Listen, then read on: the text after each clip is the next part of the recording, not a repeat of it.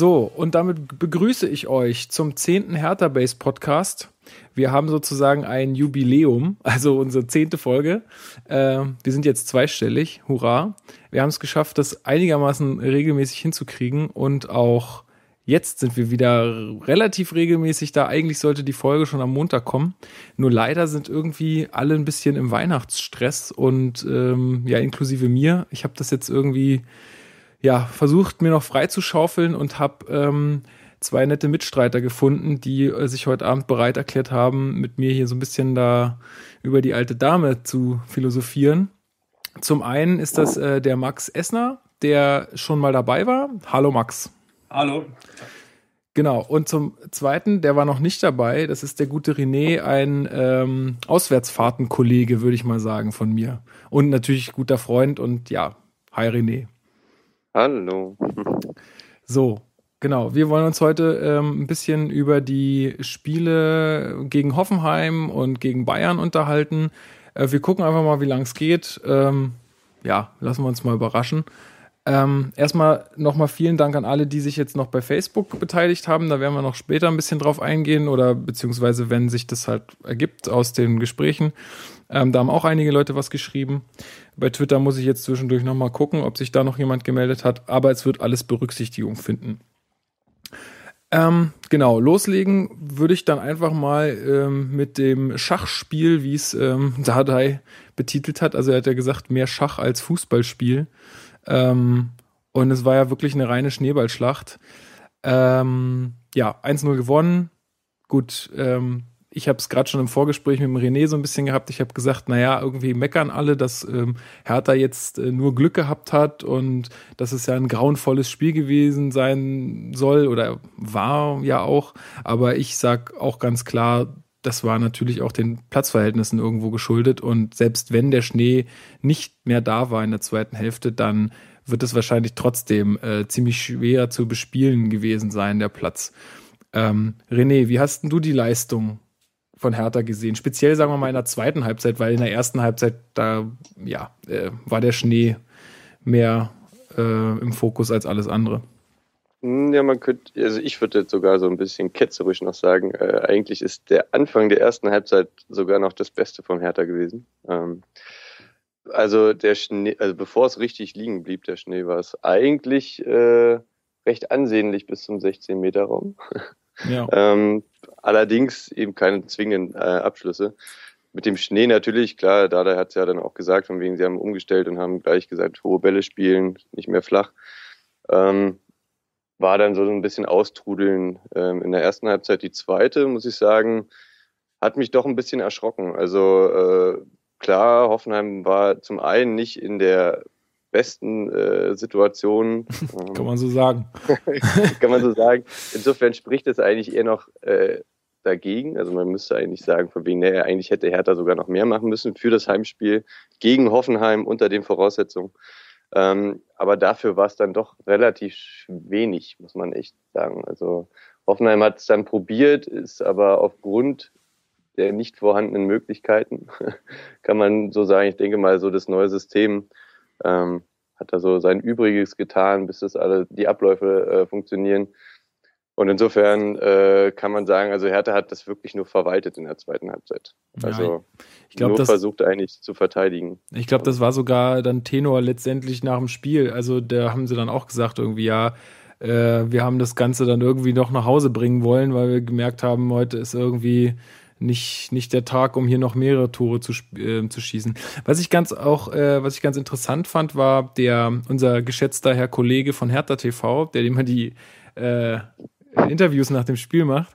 Ähm, der hat was ganz Interessantes gesagt und hat äh, gemeint, ist es nicht vielleicht schon ein bisschen vermessen, jetzt zu sagen, ja, und jetzt müssen wir auf jeden Fall noch das zweite Tor gegen Hoffenheim schießen? Wie siehst du das, Max? Ähm, meinst du, das ist, ja, wie er sagt, vielleicht schon ein bisschen vermessen, dass man da jetzt irgendwie sagt, ja, Hertha muss da auf jeden Fall gewinnen und ähm, muss das irgendwie deutlicher gestalten? Ähm, vor der Saison hätte ich gesagt, nein wenn man sich jetzt anguckt, dass Hoffenheim da ziemlich fett unten drin im Abstiegskampf steckt und Hertha ist äh, ja teils glücklich, weil die anderen eben auch nicht so wahnsinnig gut punkten im Moment, äh, teils aber auch wegen guter Spiel und guter konstanter Leistung dann eben da hochgerutscht, muss ich sagen. Ähm, dass man es doch deutlich mehr fordern könnte als in den letzten Jahren. Ich bin aber durch die letzten Jahre als Hertha-Fan doch so äh, arg äh, habe ich mitgelitten und äh, habe jegliche Facetten von Meisterschaftskampf bis Abschießkampf äh, miterlebt, um sagen zu müssen, ist doch eigentlich scheißegal, wie es ausgeht. Hauptsache drei Punkte. Äh, besser es ist ein besser ist ein Spiel gegen Hoffenheim, was man glücklich gewinnt, als es ist dann das Spiel gegen Bayern ist, was man glücklich verliert. Ähm, also ganz ganz ehrlich, ist zum Glück. Ich kann da gerne noch mal auf den äh, Kommentar von davor ein, eingehen. Äh, zum Glück kam der Schnee, weil dann hätte man wenigstens äh, einen Grund gehabt, äh, das schlechte Spiel so ein bisschen danach äh, eine Ausrede zu, zu bestücken, weil es war grauenhaft. Also es war so eines dieser Spiele, die man nach dem Wochenende sofort schon wieder vergessen hat, dass es sie stattgefunden haben. Also es war wirklich. Äh, okay. Also das Wetter passte irgendwie da rein. Also keine Ahnung, also vielleicht hätte man ein zweites Tor schießen können, aber wenn man sich anguckt, dass da der Schnee in der ersten Halbzeit reinkam und danach wahrscheinlich der Boden seifig war, äh, der Boden seifig war wie nichts anderes, ähm, glaube ich, wäre der Ball eh irgendwie glücklich gegen Pfosten geditscht und dann wieder raus. Also es war so ein Spiel, das hätte man, glaube ich, noch fünf Stunden lang weiterspielen können, es wäre nichts passiert. Ja, da bin ich auch froh, dass Fußball so ein Spiel ist, wo es nicht danach geht, wer zuerst drei hat oder so, weil sonst wäre es, glaube ich, ganz schön elendig manchmal. Ich ähm, weiß nicht, wer der Kommentator war, weil der sagte ganz nett, äh, er hätte noch nie ein Spiel gesehen, wo eine Mannschaft 1 zu 0 gewinnt, obwohl beide, oder obwohl beide nicht einmal aufs Tor geschossen haben. Ja, ist auch ein neuer Bundesliga-Rekord. Ist ein neuer Bundesliga-Rekord. Also ich meine, wir, wir fangen jetzt schon an, Rekorde hier äh, einzufahren, ja, in dieser Saison. Was will man mehr?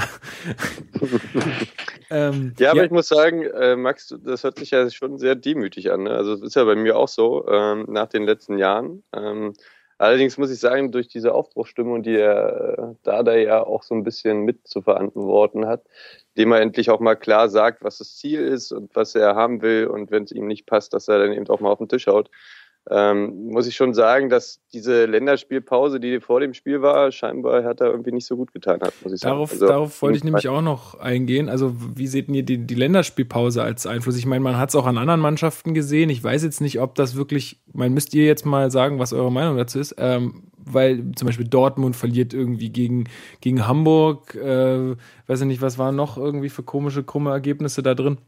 Hannover gewinnt mal wieder. Hannover darf auch mal wieder gewinnen. Aber das war noch nicht am 13. Spieltag, das war doch letzten Spieltag erst, oder? Genau, ja, ja. Hamburg gewinnt auch. Komisch. Sachen gibt's. Ja, also René, was meinst du? Meinst du da echt, das hat irgendwie einen Einfluss? Also, dass, dass man sagt, ähm, also mein Dadai hat in der, auf der Pressekonferenz danach gesagt, ja, also ich habe halt irgendwie keine Zeit mit den Spielern, die kommen hier an, ich weiß nicht, wie fit die sind, äh, ich kann nichts einstudieren und dann müssen wir irgendwie spielen. Das ist schon auch ja. schwierig. Also ich glaube schon, dass das einen Einfluss hat. Ich bin jetzt nicht nah dran. Also ich bin ja wie du äh, im Süden unterwegs. Dann haben wir ja keine Zeit, um uns irgendwelche Trainings mal anzugucken. Ähm, und insofern, so was man gelesen hat in der Zeit, waren es ja äh, an zwei Händen abzuzählen, Profis, die da waren, äh, wenn es hochkommt. Und eben viele Jugendspieler. Ich denke schon, dass es ein doch einen deutlichen Einfluss hat auf äh, die Abläufe, auf Automatismen, die man irgendwie noch äh, einstudieren kann. Mhm. Würde ich schon sagen, dass es eine Auswirkung hat, obwohl man dann auch wieder sagen muss, dass es eben alle Mannschaften trifft. Also auch wenn man jetzt auf das Hoffenheim-Spiel nach der Länderspielpause guckt, ist ja jetzt auch nicht so, als ob Hoffenheim keine äh, Nationalspieler hätte, die sie abstellen mussten. Nee, ist schon klar. Also ich denke, da kam halt viel zusammen, würde ich sagen. Ne? Also Länderspielpause plus Wetter, ähm, plus, ja, also ich meine, Hoffenheim ist jetzt auch nicht eine Mannschaft, die jetzt irgendwie, äh, zumindest unter Hüb Stevens, die da irgendwie jetzt einen Hurra-Fußball erwarten lässt. Also Ähm, das nicht, das nicht, aber ich muss schon sagen, irgendwie, also wir waren ja in Ingolstadt äh, zusammen ähm, und das Spiel war ja nun auch, wir haben zwar 1-0 gewonnen, ähm, aber wenn man ehrlich ist, ähm, so eine schöne Spielkultur war das jetzt nun auch nicht ähm, im Vergleich zu den ersten fünf, sechs, sieben Spielen äh, der Saison, muss ich sagen. Oder ja, es waren, glaube ich, fünf, sechs, genau. Mhm. Ähm, und ich muss sagen, was mir halt irgendwie so ein bisschen, äh, sorry, ähm, was ja irgendwie mir mich so frage, ist halt, oder was ich ein bisschen komisch finde, ist eher so die Situation, gibt es irgendwie eine Entwicklung spielerisch? Und ich muss sagen, irgendwie in den letzten Spielen schienen die eher rückläufig zu sein. Ähm, statt vorwärtsgewandt irgendwie. Also von der reinen Spielkultur, von den Veranlagungen, von den Automatismen, die sich ja eigentlich irgendwie äh, von Woche zu Woche irgendwie verfestigen müssten. Also du, du sprichst dann da ganz konkret Hoffenheim und Bayern an, ja? Also weil, ich meine, sag mal, in Hannover, das war ja, also ich weiß nicht, was es da zu meckern gibt. Das fand ich jetzt äh, nicht so schlecht. Und Hoffenheim, mein klar, wir haben es gerade gesagt, Länderspielpause plus scheiß Wetter plus vielleicht schlechten schlechten Tag gehabt ähm, und gegen Bayern, na gut, da kommen wir später noch drauf.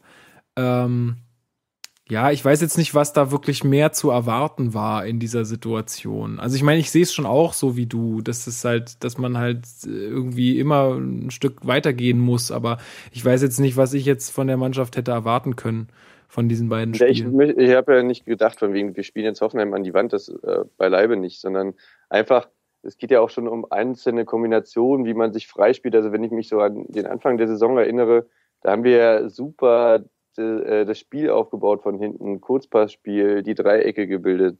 Äh, genauso wie Dardai und Wittmeier das irgendwie im vor, also vor der Saison und am Anfang irgendwie so gefordert hatten und gesagt haben, von wegen darauf, darauf lag der Fokus.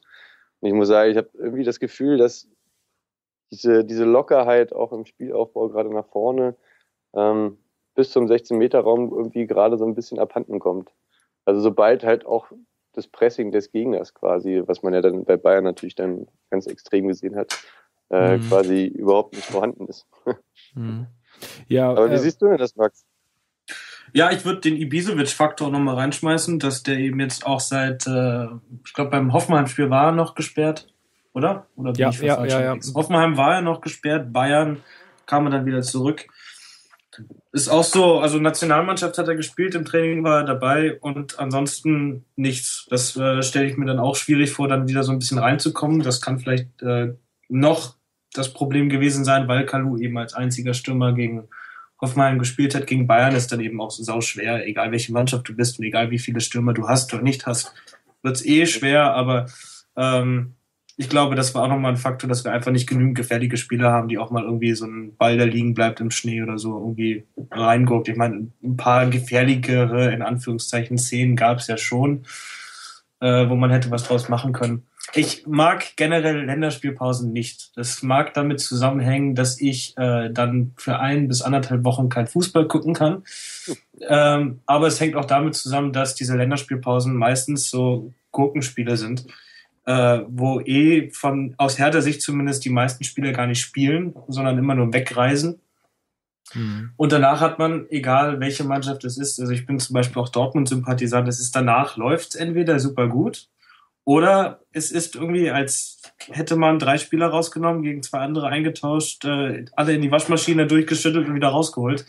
Es lief nicht. Bei Dortmund lief es nicht, bei Hertha kann man jetzt sagen, es lief auch nicht. Wenn ich mir jetzt angucke, dass nächstes Wochenende gegen Leverkusen gespielt werden soll, nachdem man gegen Hoffenheim durch ein Eigentor gewonnen hat und gegen Bayern zum Glück nicht untergegangen ist, würde ich jetzt zum Beispiel ähm, so einer Woche entgegengucken, wo ich nicht weiß, wie das Spiel ausgehen wird. Wo ich sogar eher Bedenken habe, dass wir irgendwie das erste Mal in dieser Saison eine richtige Packung kriegen könnten. Okay, da, darauf wollte ich vielleicht am Ende noch ein bisschen eingehen. Okay, ähm, okay, an der Stelle, an der Stelle würde ich gerne noch mal die Frage stellen, inwieweit äh, vielleicht auch der Ausfall von äh, Mitchell Weiser irgendwo ein Grund äh, für, sagen wir mal, das Aufbauspiel von hinten raus oder irgendwie diese, diese, ja, auch so ein bisschen die, die Gefährlichkeit, dass die so ein bisschen abhandengekommen ist. Weil ich sag mal, der Janire Gesel, können wir vielleicht auch gleich noch drauf zu sprechen kommen, ähm, hat es auch schon gut gemacht und hat auch die Rolle eigentlich schon, fand ich jetzt auch in Ansätzen auch so interpretiert wie Mitchellweiser, dass er halt öfter mal mit nach vorne geht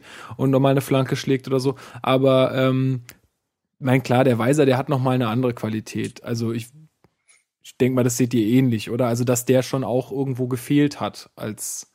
Ich finde, ich finde, er hat gefehlt. Man hat gesehen, dass da irgendwas fehlt. Also es hat irgendwas im, im Spiel nach vorne hat, sah nicht mehr so glatt aus, nicht mehr so reibungslos. Da war nicht mehr dieser, wie alt ist er, 20, 21-Jährige, der da eben mal schnell so einen Zweikampf gewinnt, der aber durch dieses Guardiola-Training eben schon die Klasse und die Übersicht und die, die vor allem technischen Fähigkeiten hat um sich aus schwierigen Situationen, ich meine, was war, was war das, Hamburg, äh, das Spiel, wo er das Tor so toll vorbereitete, als er über einen halben Platz gelatscht ist, da. Es fehlt was, klar, aber dann, was habe ich öfters bei Hertha, dieses Gefühl, dieses, okay, dann rutscht jemand rein, man holt vielleicht einen aus der eigenen Jugend oder einen, den man schon komplett vergessen hat und weiß, dass er noch im Kader ist und der spielt plötzlich gut. Ja? Also jetzt zum Beispiel Janni Regese. Sondern stellt sich vor, okay, der Weiser kommt jetzt bald wieder wo tust du den hin? Eigentlich war er in der rechten Abwehr. Jetzt ist dort Janni Regesel, der spielt wahrscheinlich so lange, bis es äh, einen Tag erwischt, wo er nicht mehr gut spielt, wo man dann die Ausrede hat, der hat jetzt ein schlechtes Spiel gehabt, dann packt man weiter zurück. Nur bis zu dem Zeitpunkt, wo soll man den hin tun? Das offensive Mittelfeld, hm, da sind auch wieder ein Haufen Spieler, die gut sind oder zurückkommen können und man hat noch die Hoffnung. Es ist immer so, vor allem er kann ja überall auf der rechten Seite es ist immer so ein, ich glaube, das ist spieltagsabhängig, wo ich den immer wieder reintun würde, weil wir haben einfach so einen Hokuspokus-Kader, der mal funktioniert, mal nicht funktioniert.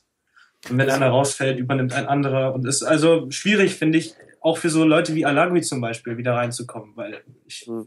wüsste nicht, wo die hin sollten. Und wenn sie dann ein gutes Spiel haben, welchen anderen guten müssten wir dann raustun oder also, umstellen? Also ich gehe fest davon aus, dass der Weiser auf jeden Fall wieder rechts spielt, wenn er fit ist. Also auch gegen Leverkusen, oder René? Also ich würde auch ähm, eher schätzen, dass er rechts hinten spielt als rechts offensiv, muss ich ganz ehrlich sagen. Also wenn ich so, ich habe jetzt gerade drüber nachgedacht, wie ich ihn so in Erinnerung hatte. Er hat ja, glaube ich, ein oder zwei Spiele dann rechts im Mittelfeld gespielt, der Weiser. Muss ich sagen, da fehlt mir so die Tiefe für ihn, weil er ist einfach so schnell und dribbelstark, dass er eigentlich äh, der, naja, nicht perfekte, aber aus unserer Sicht zumindest der perfekte rechte Außenverteidiger ist. Also wenn man sich so überlegt, wie oft er dann auch mal äh, quasi das Spiel mit angetrieben hat, äh, so wie der Pekarik früher auch, bevor er verletzt war, auch immer die, die weiten Wege nach vorne gegangen ist und immer als Anspielstation quasi da war, muss ich sagen, das hat man zum einen gesehen, ganz deutlich, dass er gefehlt hat. Das stimme ich zu, auf jeden Fall, Max. Ähm, und ja, dir natürlich auch, Lukas. Also gegen Leverkusen sehe ich ihn, also sobald er ansatzweise fit ist und äh, wir haben ja schon gesehen, er beißt auf die Zähne äh, bei vielerlei Kleinigkeiten, ähm, dann ja, wird er auf jeden Fall. Kraft, ne? naja, gut, ob man das vergleichen kann. Aber ich meine, ich, ich habe auch ein bisschen Angst davor, dass die den, also ich habe halt auch keinen Bock, dass die den irgendwie verheizen. Ne? Also ich meine, gut, es macht jetzt auch nicht den Eindruck, weil ich, ich wette, ich glaube, er hätte auch schon gegen Bayern irgendwie spielen können. Ähm, aber ich glaube, sie haben es aus Vorsicht gelassen. Weil sie auch wussten, ey, komm, da ist jetzt, da müssen wir eh einen sauguten Tag haben, dann lassen wir ihn lieber das Spiel noch draußen. Und dann ist er gegen Leverkusen wieder richtig einsatzbereit, wo wir, sagen wir mal, wo wir auch eine Chance haben. Auf der anderen ja, Seite fände ich, sagen, so, sorry. Äh, ich wollte eigentlich nur kurz einwerfen, äh, ich muss schon sagen, also die Verpflichtung von Weiser, ich war am Anfang auch so ein bisschen skeptisch, muss ich sagen. Der war zwar bei Bayern und ja, er hat auch ein paar gute Spiele gemacht, aber ich dachte halt so von wegen, der sich halt irgendwie auf, auf Härte einlassen kann und äh, auch da irgendwie so den kompletten Elan ähm, und, und die Art der Fokussierung quasi auf das Training und auf die Spiele äh, übertragen kann von Bayern äh, auf Berlin, war ich ein bisschen skeptisch, aber ich muss sagen, also die Verpflichtung ist Bombe. Gold wert, ja. ja. Wirklich Gold wert. Also super Spieler. Jetzt Max, sorry, wollte ich nicht unterbrechen. Ja, aber dort gleich weitergeknüpft kann ich sagen, dass das auch ein Kandidat ist, wenn er so weiterspielt, wo ich sagen muss, äh, bei dem, was wir in dem deutschen Nationalkader zum Beispiel als Rechts, also als Außenverteidiger haben, sehe ich ihn definitiv als einen, der, der am besten reinpassen könnte. Also den sollte man schon versuchen, dann über diese zwei Jahre jetzt noch hinauszuhalten, weil er einfach schon so gut ist für das Alter. Was ich schade fände oder was ich unfair fände, ist für diesen Janni Regesel dann eben, der sich in zwei komplett außergewöhnlichen Spielen für dieses Jahr, zumindest das eine war eine Schneeballschlacht, das andere war eben das große Spiel, was es einmal im Jahr gibt in der Allianz Arena. Gut, und gegen, so. gegen Hannover hat er auch gespielt, ne? Also. Äh, stimmt, gegen Hannover war er auch dabei, stimmt. Ähm, ja, ist halt schade, weil er diese drei schönen, guten Spiele gemacht hat und wird dann ausgetauscht. Und der Weiser ist ja jetzt so jung, dass der dann, wenn er bleiben sollte, auf lang, also auf, also langfristig dort auch bleibt. Wo dann hin mit ihm, weil äh, ja, gut, aber es ist ja, ich, in der ersten Liga ist es ja nie verkehrt, Alternativen zu haben. Also das ja, klar, aber wenn du dir anguckst, so ein, so ein Müller zum Beispiel, der war unter Van Gaal plötzlich da und war dann auch Nationalmannschaft und, äh, und bei Bayern eben Stammspieler und ist das seitdem. Das gleiche mit einem Mats Hummels bei Dortmund. So. Die sind alle so rausgekommen, haben zwei gute Spiele gehabt und mhm. waren plötzlich da und sind nicht mehr weggegangen. Mhm. Und sind jetzt eben die Weltklasse, die sie gerade sind dieses Experiment gab es bei Hertha schon eine Weile nicht mehr, dass man einfach mal jemanden hochgeholt hat ihn gehalten hat, weil jetzt zum Beispiel einen Ebert oder die Boateng-Brüder oder einen Tunai Torun oder so weiter, die sind ja weg und sind woanders besser geworden. Ähm, oder schlechter oder irgendwas zumindest. ähm, und so ein Janne Gesel wäre dann auch für Hertha vielleicht mal eine Chance, weil wenn er so weiter spielt, kann er sich zu einem jungen, guten Spieler, den man eben dann für dieses große Geld auch verkaufen kann, an die England-Clubs oder Spanien-Clubs eben für so ein Talent dann eben oder es zu so einem Talent werden lassen. Nur es geht eben nur, wenn er dann auch die Position spielen darf und konstant spielt. Mhm. Das ist eben dann nicht gegeben, wenn ein Weiser zurückkommt. Da genau, also der, sorry ganz kurz, ja. äh, da fällt mir auch nur ein, so von den von den äh, Sachen, die ich von dem Regese gesehen habe, also super Leistung an sich, unabhängig davon, dass der halt noch nicht mal einen Profivertrag hat, dass er irgendwie reingeworfen wurde, kann ich euch äh, beipflichten. Ich muss aber sagen, dass er zum einen natürlich nur auf die Rechtsverteidigerposition mehr oder weniger fixiert ist, wo der Weiser natürlich erstens flexibler ist, äh, dass er auch im Mittelfeld spielen kann. Und zum anderen, ähm, bei aller Euphorie bei dem Regese muss man aber auch sagen, von wegen, er war halt defensiv zumindest stabil. Was man jetzt auch generell bei so jungen Spielern jetzt über die zwei, drei Spiele jetzt auch nicht erwarten kann. Deswegen finde ich es auch super. Aber im Vergleich zu einem Mitchell Weiser kann man auch selbst offensiv vertreten, dass äh, dass man sagt, von wegen, alles klar, der Weiser ist jetzt wieder fit, äh, er rückt jetzt erstmal ins zweite Glied, ohne dass der jetzt beschädigt wäre. Der Spieler jetzt, indem man sagt, von wegen, hier, wir bauen dich noch ein bisschen auf, du äh, ja. kriegst noch ein bisschen Erfahrung in der U23, äh, bist dann regelmäßig noch dabei ähm, beim Training und dann schauen wir mal in einem Jahr, ob das halt so wird, wie wir uns das erwarten oder wie jetzt gerade so der Hype um den, den Herrn Regesel ist. Ja. Muss ich ganz ehrlich sagen. Also da hatte der, da hat sich auch der Dustin ähm, auf, auf Facebook gemeldet, der hat ja auch in einem, seinem Kommentar geschrieben, das war jetzt schon seine dritte Frage, aber warum wir glauben, warum der noch keinen Profivertrag hat. Also ich glaube, das ist ja mehr oder weniger so aus der Not geboren gewesen. Ne? Also wir brauchten da rechts außen Pekarik verletzt, dann jetzt Weiser verletzt, naja, und dann hat sich der Janni anscheinend äh, gut angeboten.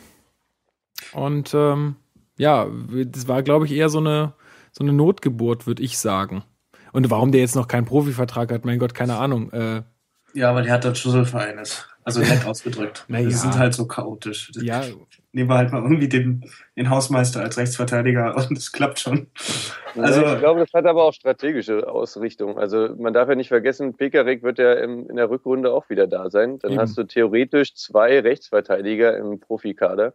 Und wenn du dann halt noch einen jungen Spieler quasi auch noch gleich, obwohl der halt zwei Spiele macht, halt noch einen, sofort einen Profivertrag hinhältst, dann hast du den halt auch, was ja jetzt nicht schlimm ist, aber mit, was willst du mit drei Rechtsverteidigern? Ja, ich glaube auch, dass es da ein bisschen ums Finanzielle geht. Also das, genau, das wird natürlich noch in der Strategie. Ja, und ich meine, der Regese ist echt loyal, der wird jetzt nicht ausrasten.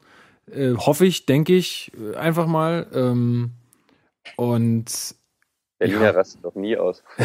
ist der denn so Berliner Junge, wie das ein Marius Gersbeck ist? Äh, also, so, was ich gelesen habe, glaube schon. Ja. ja, also ich würde auch, ich würde es auch sagen. Ähm, ja, ohne Gewehr, aber, genau, aber ich denke, denk ja. Okay. Also, ich habe jetzt irgendwas in der Bild gelesen oder was, äh, von wegen, dass das Bayern-Trikot für ihn keine Option wäre oder sowas. Oder Bayern-Trikot interessiert mich nicht, weil ihn wohl anscheinend schon irgendwelche Leute wieder drauf angesprochen haben. Ähm, ob er dann nicht irgendwo anders spielen wollen Also würde hab- oder was. Also ich habe gerade mal nachgelesen, also er ist in Berlin geboren. Naja, siehst du. Also, Also. Berliner Junge. Ähm, Ja. Und der Dustin hat auch noch die zweite Frage gestellt, was da noch ein bisschen sich auf den Weiser bezieht. Meint ihr, dass der schon im Sommer wieder weg sein könnte? Also, meiner Meinung nach glaube ich es nicht. Warum auch? Ja, ich meine, das läuft super und warum soll der jetzt schon wieder gehen nach einem halben Jahr? Das wäre auch irgendwo unglaubwürdig. Ich weiß es nicht. Also, ich kann es mir nicht vorstellen, dass der wieder weg sein wird. Äh, Du Oh. hast die Hauptglieder, Hauptmitgliederversammlung ja, oder Mitgliederversammlung äh, angesprochen. Ich weiß nicht, was die finanziellen, was die finanzielle Ausgangslage bei Hertha im Moment ist. Ähm, ihm entweder im Konkurrenzkampf zu anderen Clubs eben einen besseren Vertrag anzubieten oder mithalten zu können mit Clubs, die den äh, vielleicht als Talent äh, Ersatz haben möchten, so Manchester City oder Bayern München oder Dortmund oder sonst was weiß nicht, ob wir da mithalten können oder ob wir was, ihm was Besseres anbieten können, das ihn dann überredet, bei uns zu bleiben. Aber ich denke schon, dass wir nicht den Fehler von Voronin machen sollten vor ein paar Jahren. So ein, ja, so mal zwei Millionen mehr ausgeben für etwas, was dann aber langfristig wirklich gut für uns ist. Also den sollten wir schon irgendwie halten. Kostet Ja. es, was es wolle. Also im Winter sehe ich das noch nicht, dass er geht. Ich meine, im Sommer, da werden die Karten neu gemischt, keine Ahnung, das wird, das wird sich zeigen. Da, da habe ich ja schon nach den ersten Spielen von dem gesagt, oh, ob der im Sommer nicht weg ist, aber ich glaube, im Winter ist es noch nicht so weit. Das ist jetzt meine Einschätzung und ich meine, ich bin auch nur ein doofer Fan, ja, keine Ahnung. Äh, aber ich glaube, im Winter Also ist es ich- noch zu früh. Ja, ich glaube auch im Winter äh, ist, denke ich mal, fast ausgeschlossen. Also wenn wir an die Mitgliederversammlung denken mit den Zahlen, die gesagt wurden, zumindest kommuniziert wurden, wenn man sich überlegt, dass Hertha jetzt zumindest im Winter jetzt akut keine Not hat, irgendwie Geld aufzutreiben, kann ich mir das also beileibe überhaupt nicht vorstellen. Im Sommer hängt es, denke ich, auch wirklich einem Verein an, äh, vom Verein ab, der sich meldet. Also ich denke mal, wenn da ein größerer Club kommen sollte, was ich eigentlich auch nicht glaube, weil nach einer Saison das schon relativ unwahrscheinlich ist, aber sollte jetzt beispielsweise Dortmund oder so vor der Tür stehen, dann weiß ich nicht, ob wir den halten können, selbst wenn wir äh, ihm einen neuen, bessere, besser dotierten Vertrag anbieten. Also alleine die Perspektive ist wahrscheinlich bei Dortmund nochmal äh, deutlich höher als äh, bei Hertha, muss man doch ganz klar sagen. Mhm. Ja, gut. Ja. Ähm, ja, ich hoffe, Dustin, dass man, äh, dass wir deine Fragen da ein bisschen beantwortet haben. Ähm, er hat noch eine dritte Frage gestellt. Ich weiß nicht, ob das jetzt ein bisschen zu weit führt. Also er hat noch ein bisschen den Stocker angesprochen. Äh, den hatten wir jetzt noch so gar nicht irgendwie äh, erwähnt, dass der nur noch irgendwie zweite Wahl ist und ob der nicht auch vielleicht im Winter irgendwie weg sein könnte. Glaube ich auch nicht, weil er im Formtief ist. Das wissen wir alle. Und das werden auch andere Vereine so sehen. Ähm, kann ich mir auch nicht vorstellen, dass er im Winter geht. Stocker würde ich jetzt auch bezweifeln. Also ich denke, der fühlt sich da auch mit dem Lustenberger ganz gut aufgehoben. Also ich glaube, was man so hört, ähm, bilden die ja zumindest eine relativ enge Gemeinschaft. Dass er jetzt gerade im Formtief ist, steht ja außer Frage. Was ich ein bisschen schade finde, weil ich bin eigentlich eher so ein Stocker-Fan. Muss echt sagen, dass ich ein bisschen überrascht war, dass er jetzt so abgebaut hat. Ja. Warum, weshalb, weiß ich nicht, kann ich nicht beurteilen. Ich meine jetzt auch wenig Informationen gelesen darüber. Aber schade drum, weil vom Abschluss her, von, von der Art des, des Spiels, er kämpft ja auch eigentlich immer, ist auch bei den Zweikämpfen sich nicht zu schade, einfach mal reinzuwerfen. Ja. Ähm, hat eine gute Schusstechnik und hat auch das Auge eigentlich auch für die Tiefe, kann aber sich auch schnell bewegen, selbst in die Tiefe. Also schade, ich hoffe, dass er jetzt nach der Winterpause wieder richtig durchstartet. Ich, ich glaube, der war ein bisschen glücklos einfach in letzter Zeit. Also er hatte ja auch mal ein paar gute Aktionen und dann ist das Ding irgendwie nicht, wollte es nicht ins Tor fallen.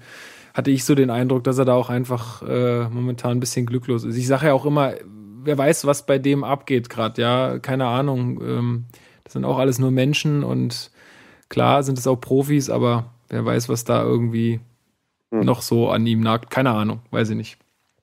Ja. Ja. Magst du noch irgendwas zu dem Thema Stocker äh, oder Mm, haben wir alles gesagt? Ja, alles gesagt eigentlich. Ich bin auch Fan von ihm, finde es schade, dass er eben es nicht schafft, seine Einsätze so zu nutzen, dass es wieder für die Startelf reicht, aber ich denke, das kommt alles wieder und ich sehe auch keinen Grund, ihn zumindest zu verkaufen in der Winterpause. Ich denke, dass wir kein Geld ausgeben müssen generell äh, und dass es dann doch Kandidaten gibt, die ein bisschen schneller verkauft werden müssten, als es ein Stocker im Moment äh, sein muss. Also zum Ronny zum Beispiel, der kann Ja, schon gut, okay, das, da sind wir uns einig, ja. Gut, dann würde ich sagen, äh, sind wir abschließend ähm, dabei. War, kein, war keine tolle Vorstellung von Hertha, mag auch irgendwo an den äh, äußerlichen Einflüssen äh, gelegen haben. Aber da muss sich auf jeden Fall wieder was tun, also spielerisch wieder was tun. Ähm, kommen wir mal zum Spiel gegen Bayern. Wie man, wie viel man jetzt spielerisch gegen Bayern machen kann, ist halt immer so die Frage. Also ich, ich hatte so den Eindruck, Hertha spielt teilweise mit einem Libero. Ähm, da haben wir eigentlich überhaupt keine Sonne gesehen, würde ich sagen. Und wir hatten, glaube ich, auch noch Glück, das hat auch der Christopher äh, in, in den Kommentaren geschrieben, dass äh, die Flügelspieler ähm, ausgefallen sind bei Bayern, also der Costa und der Ribery, wenn die dabei gewesen wären. Und Alaba hat er auch noch genannt, das stimmt, der war auch nicht dabei. Also wenn die drei noch mit dabei gewesen wären, dann wäre es, glaube ich, ziemlich ähm, noch, äh, glaube ich, wäre es noch mal ganz anders verlaufen. Ich weiß nicht, Also äh, ich- ja, René. Ich würde gleich mal einhaken. Äh, Mhm. Ich würde sogar noch ein bisschen drastischer sehen. Ich habe mir vorhin noch mal die Zusammenfassung angeguckt und ich, ich habe auch das Spiel eigentlich in Gänze gesehen, wollte mich aber noch mal vergewissern vor dem Gespräch hier. Ähm, Da ist mir aufgefallen, dass Bayern selbst ohne diese Spieler eigentlich auch hätte 5-6-0 gewinnen können, wenn nicht sogar mindestens 4-0 gewinnen müssen gegen uns. Also die Chancen, die Bayern ausgelassen hat, ich erinnere nur so an, an Lewandowski, der anderthalb Meter vom Tor freistehend den Ball Mhm. kriegt und einfach unter den Ball oder über den Ball äh, tritt. Ähm, die Pfosten-Situation in der ersten Halbzeit und so. Also da waren so viele Chancen dabei für Bayern eigentlich, obwohl wir mit 5-4-1 gespielt haben als Kette. Also, Ja, das also sagt, sagt Christopher war auch, oder hat auch geschrieben, die mangelnde Effekti- Effektivität war es eigentlich, die uns da so knapp hat äh, nur verlieren lassen. Ich glaube, wenn die effektiver gewesen wären, dann wäre das ganz anders ausgegangen, ja. Genau, und ich fand, ich, ich habe vorhin nochmal den Artikel aufgemacht, ich habe äh, die Tage dann auch geschmunzelt, die Süddeutsche hat dann auch einen Artikel geschrieben mit der Überschrift Alternati alternativlose Verweigerung. Ähm, und auch wenn Dardai halt gesagt hat von wegen, ja, und wir fahren dahin, um stolz der Hertaner zu sein und im Nachgang auch gesagt hat von wegen, so nach dem Motto, ja, wir sind ja, können stolz sein, wir haben nur 2-0 verloren und so weiter. Und es gab irgendwie keine andere Option, muss ich schon sagen, ich war doch sehr enttäuscht. Also von, von Stolz, Herr Taner zu sein, war ich weit entfernt am Wochenende. Ja, gut, also ich sag mal, keine Ahnung, gegen Bayern ist mir das eigentlich immer relativ bums. Also, Ja, mir auch. ähm, Ist halt schade, dass wir im Vergleich zum Dortmund-Spiel kein Abseits-Tor geschenkt gekriegt haben, aber ja, weiß ich, keine Ahnung. da Also, war eh nichts zu holen. Nee, also ich glaube auch, ich meine, du siehst es ja immer wieder, die, die Mannschaften gehen dann halt, versuchen dann auch ziemlich schnell drauf zu gehen. Ich meine, Frankfurt, der Eigner, hat irgendwie nach ein paar, nach 40 Sekunden die erste gelbe bekommen. Wir hatten auch zwei schnelle gelbe Karten dabei. Ähm, dann wird's halt auch, dann geht's halt schon los, ja. Dann kannst du schon wieder nicht mehr so raufgehen. Ähm, dann wird's halt super schwierig sofort. Ähm, Genau, aber du hast gerade angesprochen, das Frankfurt-Spiel. Und da muss man sagen, eigentlich wäre ich stolz Herr Taner gewesen, also stolz Herr Taner am Samstag gewesen, wenn genau so eine Aussagen wie nach dem Frankfurt-Spiel der Bayern äh, gegen uns gekommen wären. Also in Form von, ja, wie können denn die Frankfurter sich wagen und erdreisten, so defensiv zu stehen und uns überhaupt keine Räume anzubieten? Die wollten gar kein Fußball spielen, nur reine defensive äh, Blocktaktik. Äh, das wäre geil gewesen. Hätten wir quasi so ein dreckiges, so ein richtiges dreckiges 0-0 wie gegen Frankfurt äh, gesehen, dann hätte ich gesagt von wegen, was regt ihr euch auf, Bayern-Fans? Äh, wir können nicht anders gegen euch spielen. Wir haben aber alles versucht, um irgendwie den Punkt zu retten und das war halt irgendwie bei uns nicht der Fall. Da war halt fehlte ja die Aggressivität, äh, das Pressing, selbst mit, mit, mit den, sagen wir mal, eigentlich allen Mann in einer, in einer Hälfte. Äh, eigentlich wurden sie alle nur begleitet, die Bayern-Spieler. Es gab irgendwie, klar, es gab am Anfang ein paar Gelbe, dann wusste man nicht so genau, wie man da irgendwie noch gegen agieren konnte und wollte auch nicht so viel Räume schaffen. Aber es wurde auch wenig angelaufen, den, der ballführende Spieler. Äh, Es wurde eben auch nicht mal so ein Mark van Bommel von früher, weißt du, so mal so eine richtige Mhm. Grätsche, damit die Bayern auch wissen, alles da, äh, die sind wach und heiß und wollen und äh, geben uns keinen Zentimeter äh, Platz in unserer Hälfte. Ähm, aber das, nee, war enttäuschend, leider Gottes. Aber nicht zu ändern, nicht, dass ich jetzt traurig wäre oder so, sondern nur in Bezug auf Herrn Dardai mit stolzer Herr Tana kann ich leider nicht äh, unterschreiben. Ja, also bin jetzt nicht mehr oder weniger stolz als vorher, keine Ahnung. Das, äh in Bezug aufs Bayern-Spiel, sonst, sonst natürlich würde es nochmal klarstellen, natürlich Jetzt in Bezug auf das Bayern-Spiel natürlich. Ja. Ähm, ja, Max, äh, Ergänzung? Ähm, nein, bin stolz, Herr Dahler zu sein. Nicht wegen diesem Spiel, aber. Na, dann ist ja gut. Ähm, nee, äh, was ich, also zwei, zwei Sachen muss ich noch ähm, zu dem Spiel sagen. Und zwar habe ich mir heute nochmal die Pressekonferenz danach angeguckt und es ist ja echt immer wieder ziemlich heftig, wie der Pep Guardiola da sitzt halt und echt, das ist echt, es ist wirklich fremdschämend. Ähm, weil der schafft es halt echt nicht, nichts auszudrücken, was er sagen möchte. Ähm, ich glaube, er hat gesagt, also ich bin mir da nicht hundertprozentig sicher, aber ich glaube, er hat gesagt, dass es für sie halt in den 1, 1 äh, gegen 1 Situationen sehr schwierig war, irgendwie gerade über die Außen dann irgendwie doch äh, richtig gefährlich zu werden. Ähm, das hast du auch gesehen, weil äh, zum Beispiel Boateng schlägt dann halt eine Flanke aus dem Halbfeld, so, weil sie halt irgendwie auch nicht durchgekommen sind. Ich glaube, dass, dass das auch einmal, mein, klar, an Janire Gesel und auch an Marvin Plattenhardt liegt, weil die sind einfach zweikampfstark, da muss man, muss man gar nicht drum rumreden. Also insofern haben die es schon gut gemacht, aber das ist genau das, was ich am Anfang sagte, wenn Robben und der Costa da gewesen wären, dann weiß ich nicht, ob wir das genauso gut hinbekommen hätten. Äh, und die zweite Sache, fünfte gelbe Karte für Langkamp ist irgendwie bitter, also ich hätte sie mir lieber in Hoffenheim äh, gegen Hoffenheim gewünscht und dann gegen Bayern den Ausfall als äh, jetzt gegen Leverkusen. Ähm, ich weiß nicht, wie ihr das seht, aber das ist irgendwie für mich so ja ein kleiner Wermutstropfen bei dem Spiel, dass das mhm. irgendwie noch sein musste. Habe ich habe ich gar nicht so in Erinnerung, aber wenn du das sagst, wird das stimmen, denke ich. Ja, ähm, ja, aber in dem Zusammenhang fällt mir, glaube ich, ein, er hatte auch in Hoffenheim sich, glaube ich, eine gelbe geholt. Echt? Ähm, bei dem Spiel relativ früh. Ähm, oh, ich bin mir aber jetzt nicht hundertprozentig sicher. Also ich glaube, da hätte er jetzt keine Option gehabt, um jetzt äh, in Hoffenheim sich, glaube ich, noch eine gelbe zu holen. Aber sei es drum. Wir haben ja mit Lustenberger eigentlich und auch eigentlich Brooks, äh, schön, dass wir das Thema gleich, dass ich das selber aufmache, ähm, eigentlich ja gar keine schlechten Alternativen, beziehungsweise äh, mit Brooks ja eigentlich in den letzten Spielen der gestandene Innenverteidiger. Ähm, Du, bewohnst, du betonst eigentlich immer so schön. Ja, ja, weil äh, eigentlich habe ich äh, das nämlich sozusagen so in, im Hinterkopf mit der letzten Saison unter Lukai noch, äh, wie er sich doch gegen Brooks dann geäußert hat und hat gesagt von wegen, ja, der Junge muss jetzt endlich mal Konstanz reinbringen und mal äh, Körpersprache und Anspannung und äh, ja seine Qualitäten abrufen.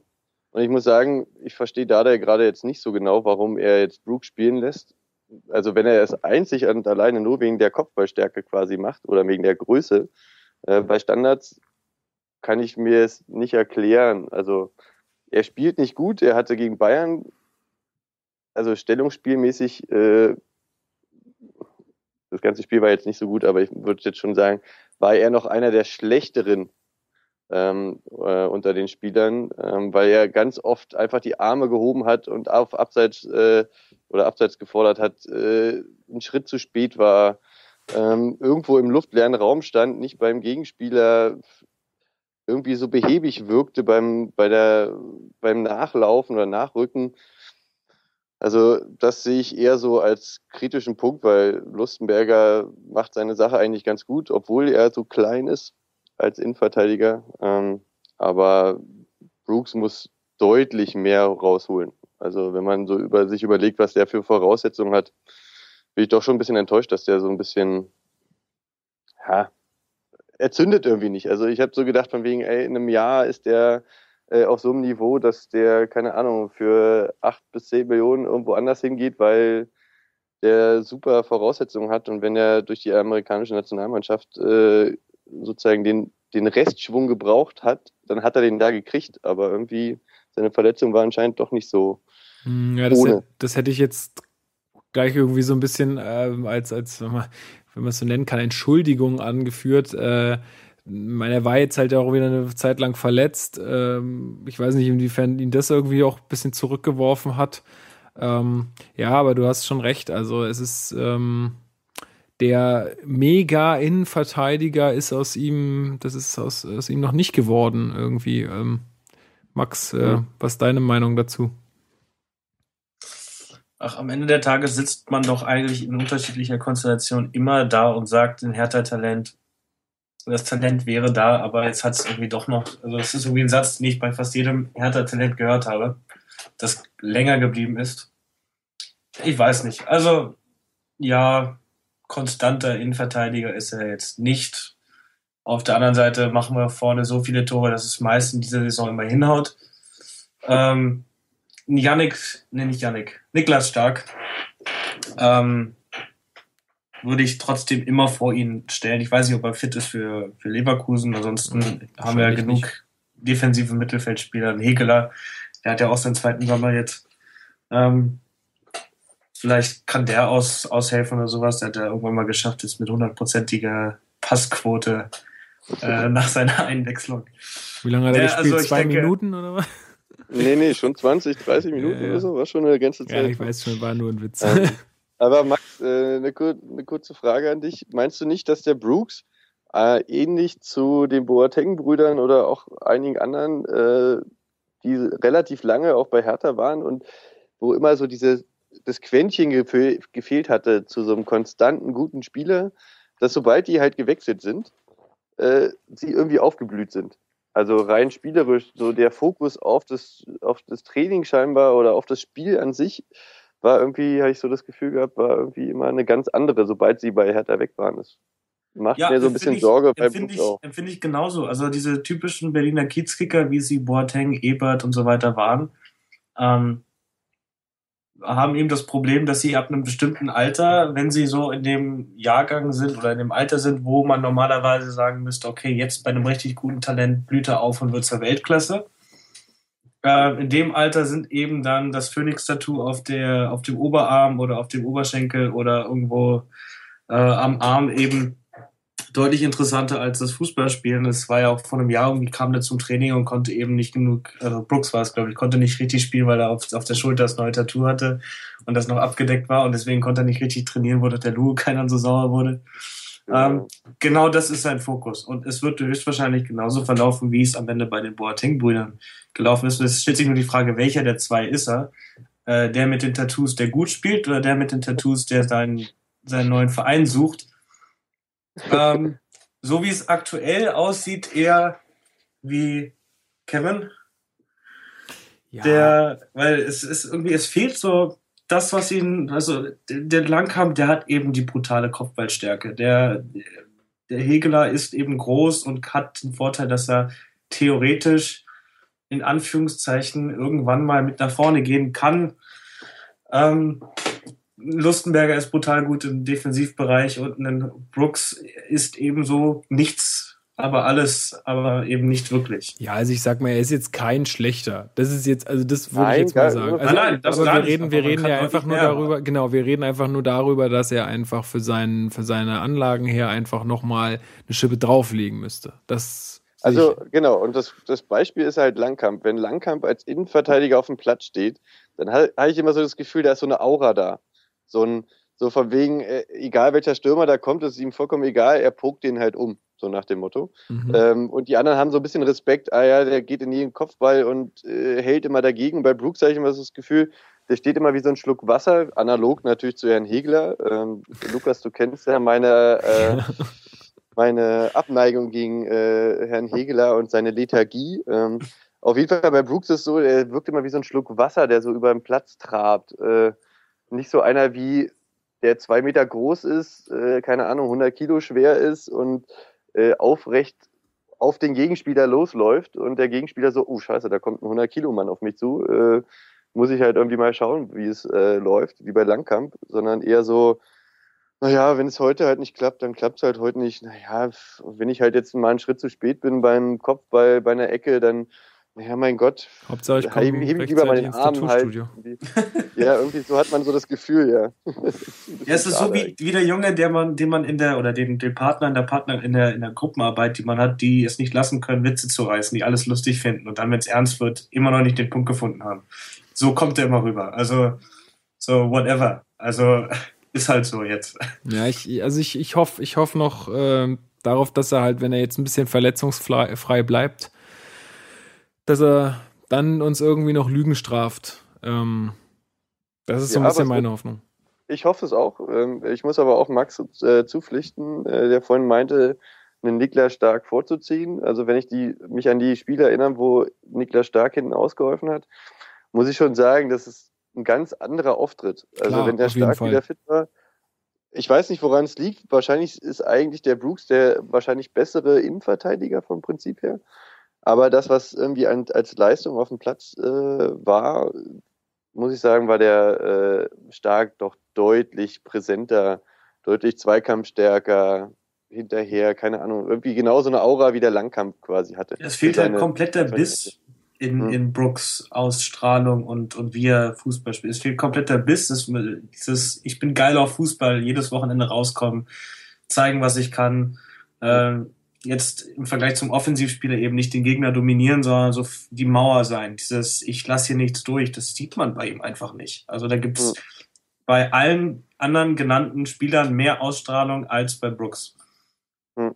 Leider. Und da fällt mir gerade noch ein, äh, noch ganz kurze Anmerkung, und zwar, bei ihm fehlt mir einfach genau das, was ich früher am Mike Franz so schätzte. Also ich bin ja auch relativ groß, Lukas weiß es, und ich war vor ein paar Jahren äh, beim Trainingslager in Österreich, glaube ich, oder in Bayern unten, äh, ist ja auch egal. Auf jeden Fall stand ich neben dem äh, Mike Franz und wollte ein Foto haben und war eigentlich genauso groß wie er, aber der Typ war einfach wie ein Bulle.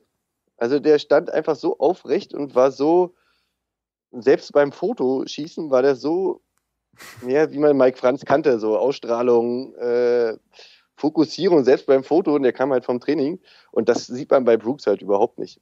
Also, und das heißt ja nicht immer, dass es unbedingt besser ist, aber wenn er halt so eine, so eine Ausstrahlung nicht hat, dann muss er halt quasi mit Leistung überzeugen in Form von äh, jeden Gegenspieler ablaufen, richtig stehen, zur richtigen Zeit hochspringen und Kopf äh, wegköpfen keine Ahnung, so eine Sachen, dann wäre das auch vollkommen in Ordnung, wenn er halt eher rumläuft wie so ein Schluck Wasser. Das muss ja nicht jeder voll die Körperspannung haben, obwohl beim Innenverteidiger wahrscheinlich nicht schlecht wäre. Vom Prinzip.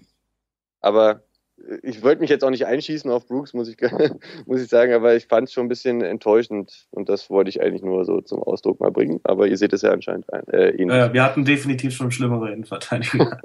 Ja, richtig, Max. Gut. Ähm, ja, dann würde ich sagen, ist das alles äh, zu Brooks.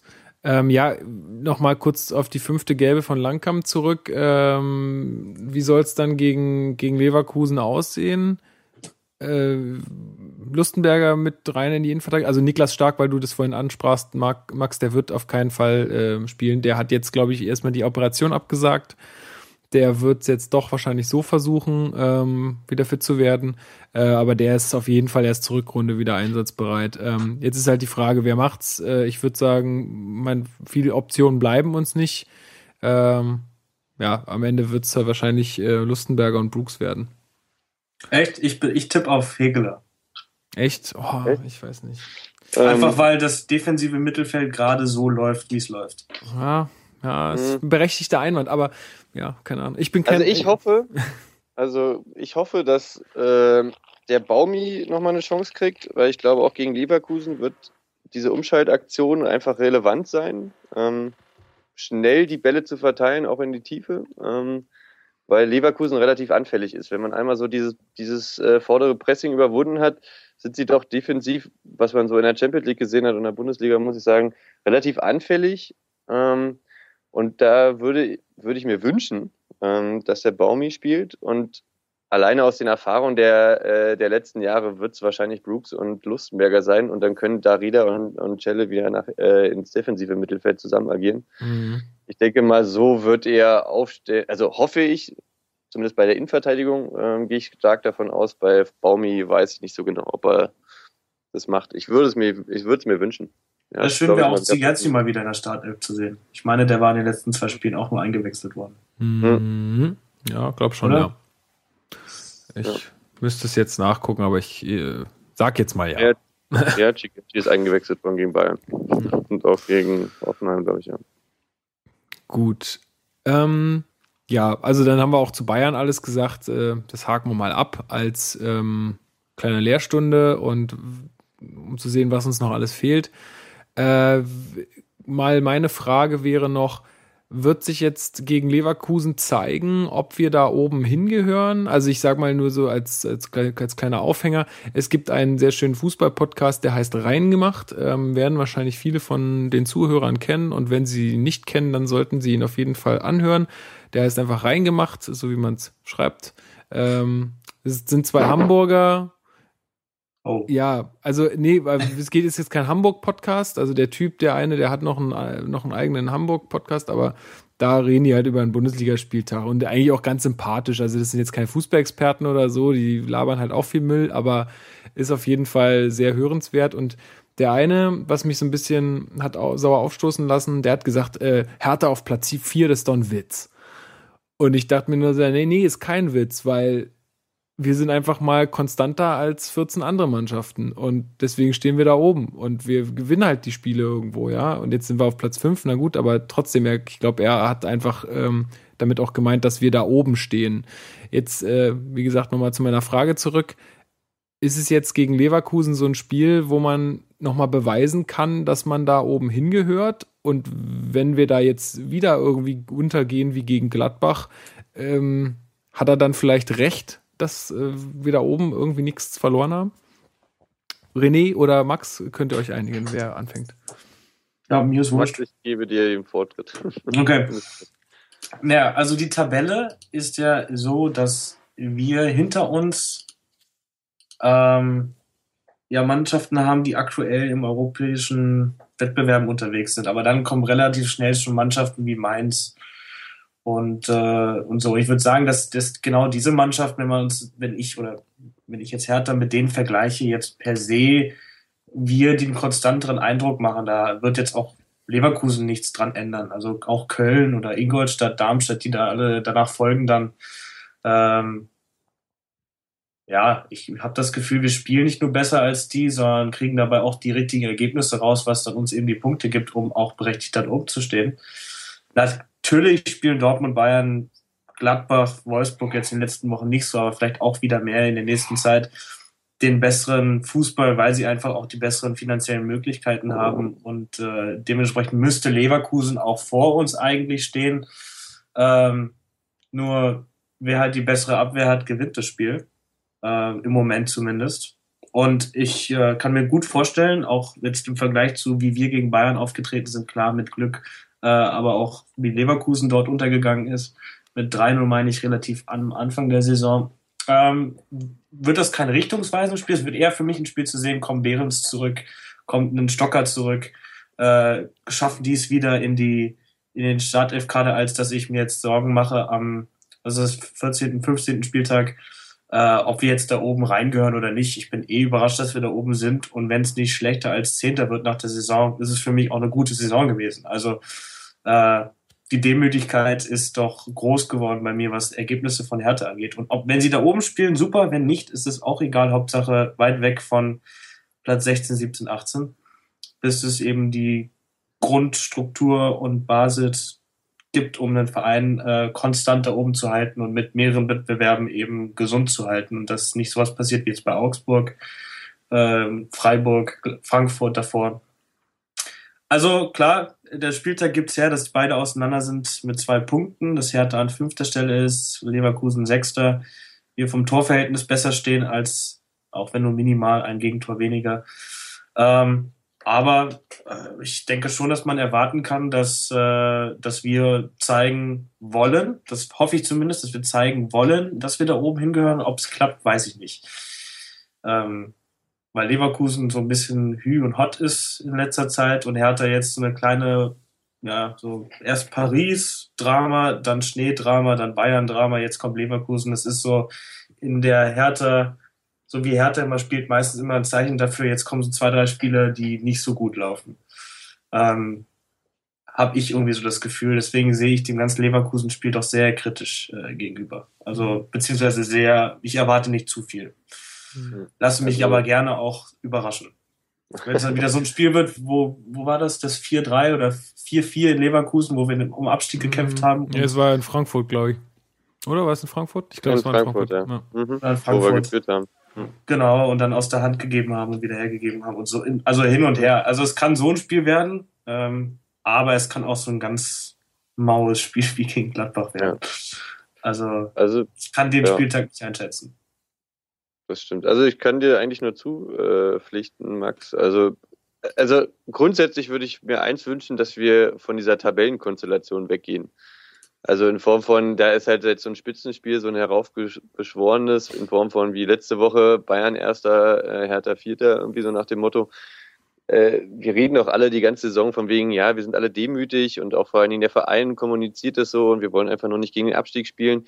Und ich glaube auch, dass ich glaube, das tut uns auch gut, ähm, wenn wir, wenn wir das als Fans und vor allen Dingen auch die Mannschaft, glaube ich, verinnerlicht, dass es halt einfach kein Spitzenspiel ist, sondern Hertha nochmal eine Chance hat, sich gegen einen äh, Champions League Teilnehmer quasi zu messen. Ähm, obwohl ich eben sagen würde, jetzt in der letzten Zeit, ich glaube, als es so ein bisschen mit dem Europacup und äh, Europapokal und ja, und wir stehen alle so gut da und wir lassen es aber eigentlich nicht an uns ran, sondern wir schauen einfach irgendwie, wie es weiterläuft, dass es schon härter ein bisschen äh, ja, nicht wehgetan hat, aber auf jeden Fall von der von der Art des Fußballspielens irgendwie nicht unbedingt gut getan hat.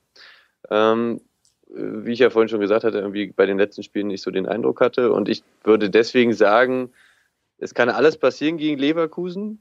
Äh, klingt jetzt irgendwie ein bisschen blöd und plakativ, aber ähm, ich habe eher auch, wie Max, eher jetzt nicht so das Gefühl, dass wir jetzt irgendwie sofort den Schalter umlegen können und wieder unser, unser dominantes Spiel, was wir irgendwie mal bei Mannschaften schon in der Saison gezeigt haben, nochmal umsetzen können. Also ich glaube schon, dass es eher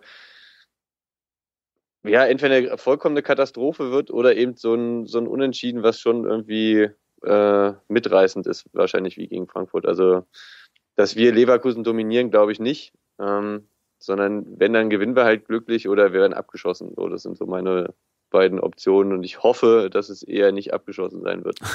Weil ich kann mich noch erinnern, äh, da war ich vor ein paar Jahren im Stadion, schon ja, mittlerweile fast schon zehn Jahre her. Ähm, da kann ich mich noch dran erinnern, haben wir irgendwie 5-0 oder 5-1 gegen Leverkusen zu Hause verloren.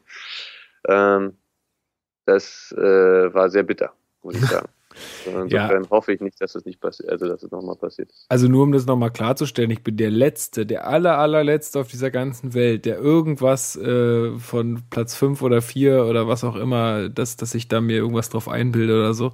Also ich bin ja auch immer jemand, der sagt, ey, ich gucke nur auf die Punkte, welcher Tabellenplatz dabei jetzt gerade rausspringt, ist mir eigentlich Schnuppe. Ja, ja, Lukas, ähm, ich weiß, dass du ja. das so bist. Ich okay. meine jetzt nur von wegen die Medien. Allgemein, äh, ja, nee, finde ich auch genauso. Ja auch so. Ja, und das finde ich halt ein bisschen schwierig, dass wir da halt irgendwie nicht so ganz dagegen steuern. Also auch in der medialen Aufbereitung, auch Herr Preetz und so, sagt zwar immer wieder das Gleiche. Äh, ja, gut, aber was soll so er sonst sagen? Ja. aber er muss halt dann auch, kann er auch vor so einem Spiel sich hinstellen und sagen, ja, wir schauen einfach, was passiert, äh, aber es ist wieder ein Spitzenspiel. Gerade in den letzten Spielen haben wir einfach nicht so gut gespielt. Äh, insofern schauen wir einfach mal, ob die Mannschaft mal wieder das auf den Platz bringen kann. So nach dem Motto. Und das eben nicht so mit dem Tabellenkonstellation irgendwie im Mittelpunkt steht. Da wird irgendwie ein bisschen zu wenig oder ein bisschen, müsste mehr witziger irgendwie verarbeitet werden in Form von, ach, ist das jetzt ein Spitzenspiel? Wir sind überrascht oder so.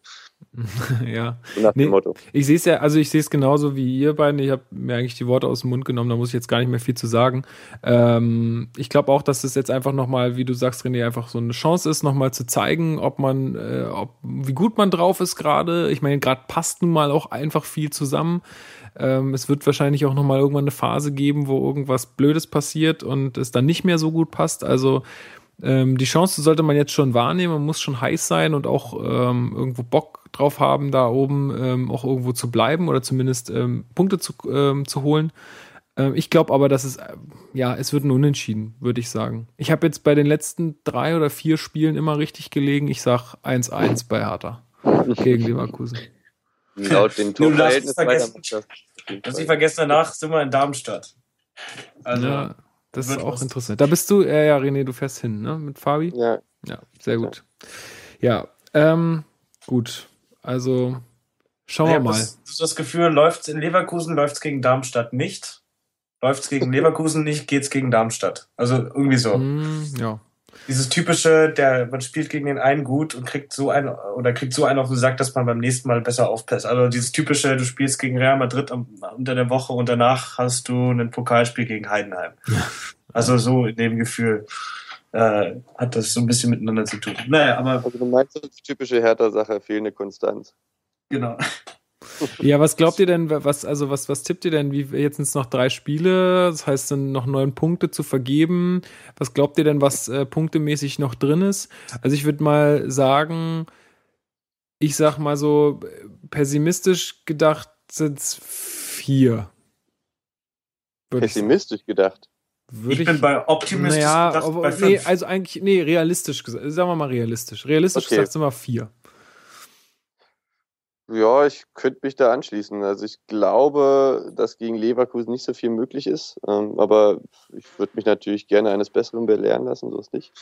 Ähm, aber ich glaube, gegen Darmstadt äh, werden wir vielleicht, und das glaube ich eher so rum, äh, eher ein Unentschieden holen. So ein so ein 0-0, weil Darmstadt gut verteidigt, wir auch und irgendwie keiner sich traut, irgendwie Mhm. so die richtigen Lücken aufzumachen. Und gegen Mainz glaube ich dann eher, dass Mainz uns ja schon in den letzten Jahren immer ganz gut gelegen hat, ähm, weil sie eben auch das Spiel mitmachen und sozusagen nicht so übermäßig gut sind, dass wir so auf einer Ebene sind und beide das Spiel machen und wir dann irgendwie, keine Ahnung, aufgrund unserer guten äh, Stärke bei den wenigen Chancen, die wir herausarbeiten, irgendwie dann doch äh, 2-1 irgendwie gegen Mainz gewinnen. Deswegen vier Punkte finde ich eigentlich so, dem würde ich mir ansch mich anschließen. Also Ich glaube, dass, dass das Spiel gegen Darmstadt so, so ein bisschen so Ingolstadt-mäßig wird.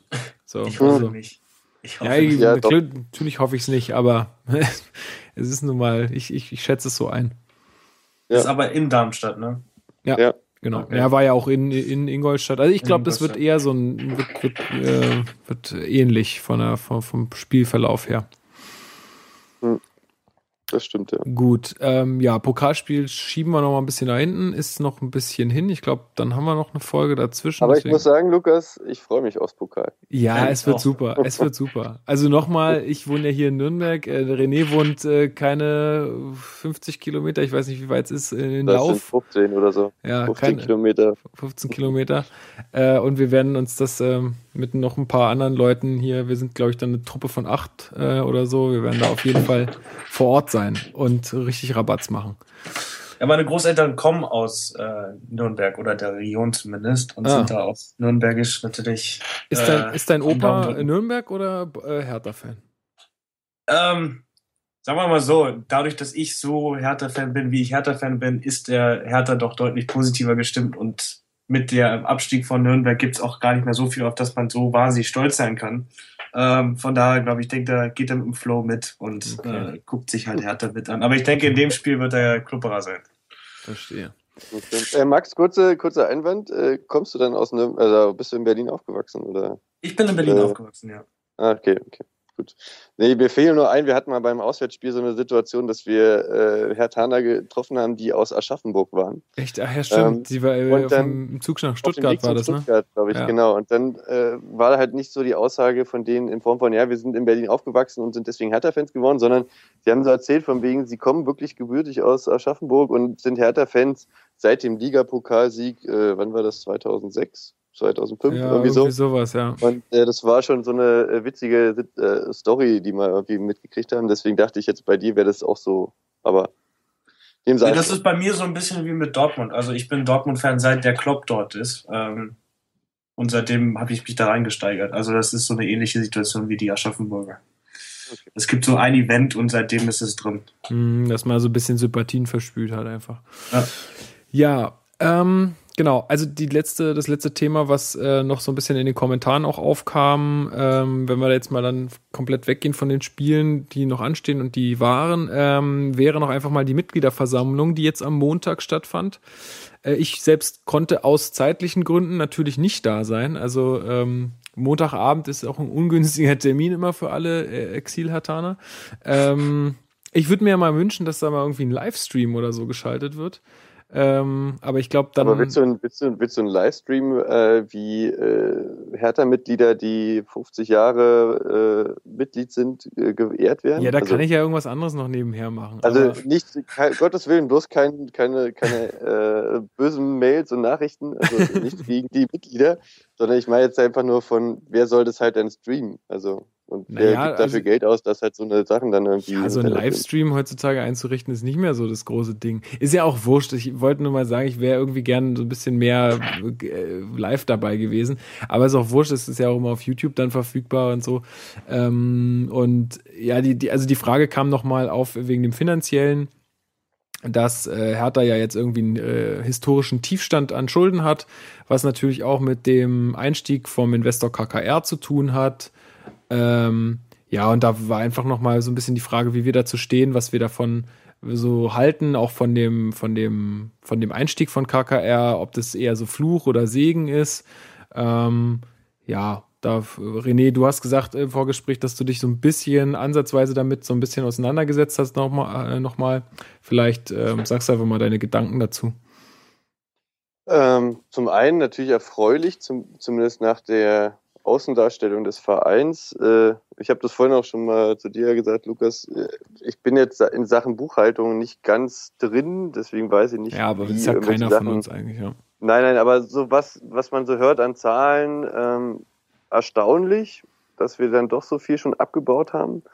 Ähm, aktuell 15 Millionen, offiziell zumindest der Schuldenstand, ähm, mit sogar einem positiven Eigenkapital. Wo man aber sagen muss, was ich heute zumindest wieder gelesen habe, dass eigentlich Hertha auf der Habenseite wirklich nur effektiv zwei Millionen äh, Eigenkapital hat, wohl laut Morgenpost heute Morgen. Ähm, insofern sind es alles so buchungsspezifische äh, Tricks, mhm, die glaub, sich ja. irgendwie mit reinkommen. Ähm, was ja alles auch vom Prinzip her nicht schlecht ist, weil wenn man sich zurück äh, erinnert, da hat ja der Herr Schiller vor ein paar Jahren auch, wo wir bei knapp 50 Millionen Euro Schulden war, ja eben mit denselben Tricks quasi auch nur die 50 Millionen Euro Schulden quasi öffentlich machen müssen, obwohl wir ja deutlich mehr Schulden und mhm. Verbindlichkeiten hatten. Ähm, insofern ist die Richtung, geht, denke ich mal, also die gleichen Voraussetzungen zwischen den verschiedenen Zahlen in den letzten Jahren. Insofern äh, scheint die Entwicklung positiv zu sein und ich denke auch, dass wenn wir ansatzweise die Saison im Mittelfeld äh, zu Ende spielen und eben nochmal so einen Sprung auch in der Geldtabelle machen, auch mit den neuen Sponsoren und äh, vielleicht auch mit den rausgehandelten Sonderboni, wenn wir gewisse äh, Platzierungen erreichen, denke ich mal schon, dass der Weg in die richtige Richtung geht und wir irgendwann vielleicht nicht mehr äh, auf Spielerverkäufe angewiesen sind oder in Form von nur, wenn sie halt Sinn machen und wir halt wirklich dann langfristig auch in die Mannschaft wieder investieren können. Ja, das ist, auch so, ist auch so meine Hoffnung, dass das dann halt einfach äh, sich dann auch, also die, die entspannte finanzielle Situation sich dann einfach auch in der Leistung und im Kader dann irgendwo bemerkbar macht. Wäre natürlich ja. super, ne? Ja, also ich, ich kann, ich kann jetzt nicht wahnsinnig viel dazu sagen. Ich bin da, also, ja, ich bin da eigentlich, was das Finanzielle rausgeht, ähm, äh, angeht, ein bisschen raus. Äh, ich sehe es eigentlich eher positiv, aber wie gesagt, ich habe jetzt auch keine, keine wirkliche Ahnung, was da jetzt irgendwie für, für Fallen noch lauern können in so einer, in so, in so einem Vertrag. Kann ich nicht so viel zu sagen. Max, wie geht's dir da? Ähm, ja, also wenn ich mir so angucke, die, es wird ja auch immer wieder dasselbe gesagt, eigentlich auf diesen Mitgliederversammlungen. Ich glaube, was diese Zahlen angeht, glaube ich, erst etwas, wenn mir jemand einen Zettel hinlegt, wo wirklich schwarze Zahlen und ein Null draufsteht. Davor ist es mir aber auch auf der anderen Seite egal, wie viel Schulden wir haben. Ich weiß, dass wir Schulden haben und äh, ich weiß, dass wir nichts ausgeben können. Das können wir aber auch seit drei Jahren schon nicht. Ähm, von daher ändert sich in der aktuellen Situation nicht und da wir einen guten Kader haben, nicht so viele lang also nicht so viele lange Verletzungen haben, einen Kader haben, der funktioniert, mache ich mir eh keine Sorgen. Winter müssen wir eh nichts einkaufen. Im Sommer, wenn wir alle halten können, auch nichts. Im Gegenteil, man kann sich sogar erlauben, so Ennis Benatira oder Ronny für irgendwas, eine Million oder so nochmal in die Wüste zu schicken. Oder nach China oder, Wortes, ja. oder so weiter, genau. Und kriegt dadurch vielleicht nochmal ein, zwei Millionen obendrauf. Äh, von daher ist die finanzielle Situation zumindest so oberflächlich gesehen, weil ich mich auch nicht wirklich viel damit beschäftigt habe, äh, eigentlich positiv zu sehen, sollte man ihr glauben. Aber ich meine, gegen Schalke sind 75 im Stadion, gegen Hamburg waren auch 75 im Stadion. Dass da immer mal 10 oder 5000 oben raufgerechnet oder weggenommen werden, ist mir auch schon aufgefallen. Also was die Zahlen angeht, da ist immer irgendwas versteckt, was man nicht sieht oder was nicht gesehen werden soll oder was nicht ganz stimmt oder was noch nicht stimmt, weil es erst in drei Monaten rauskommt.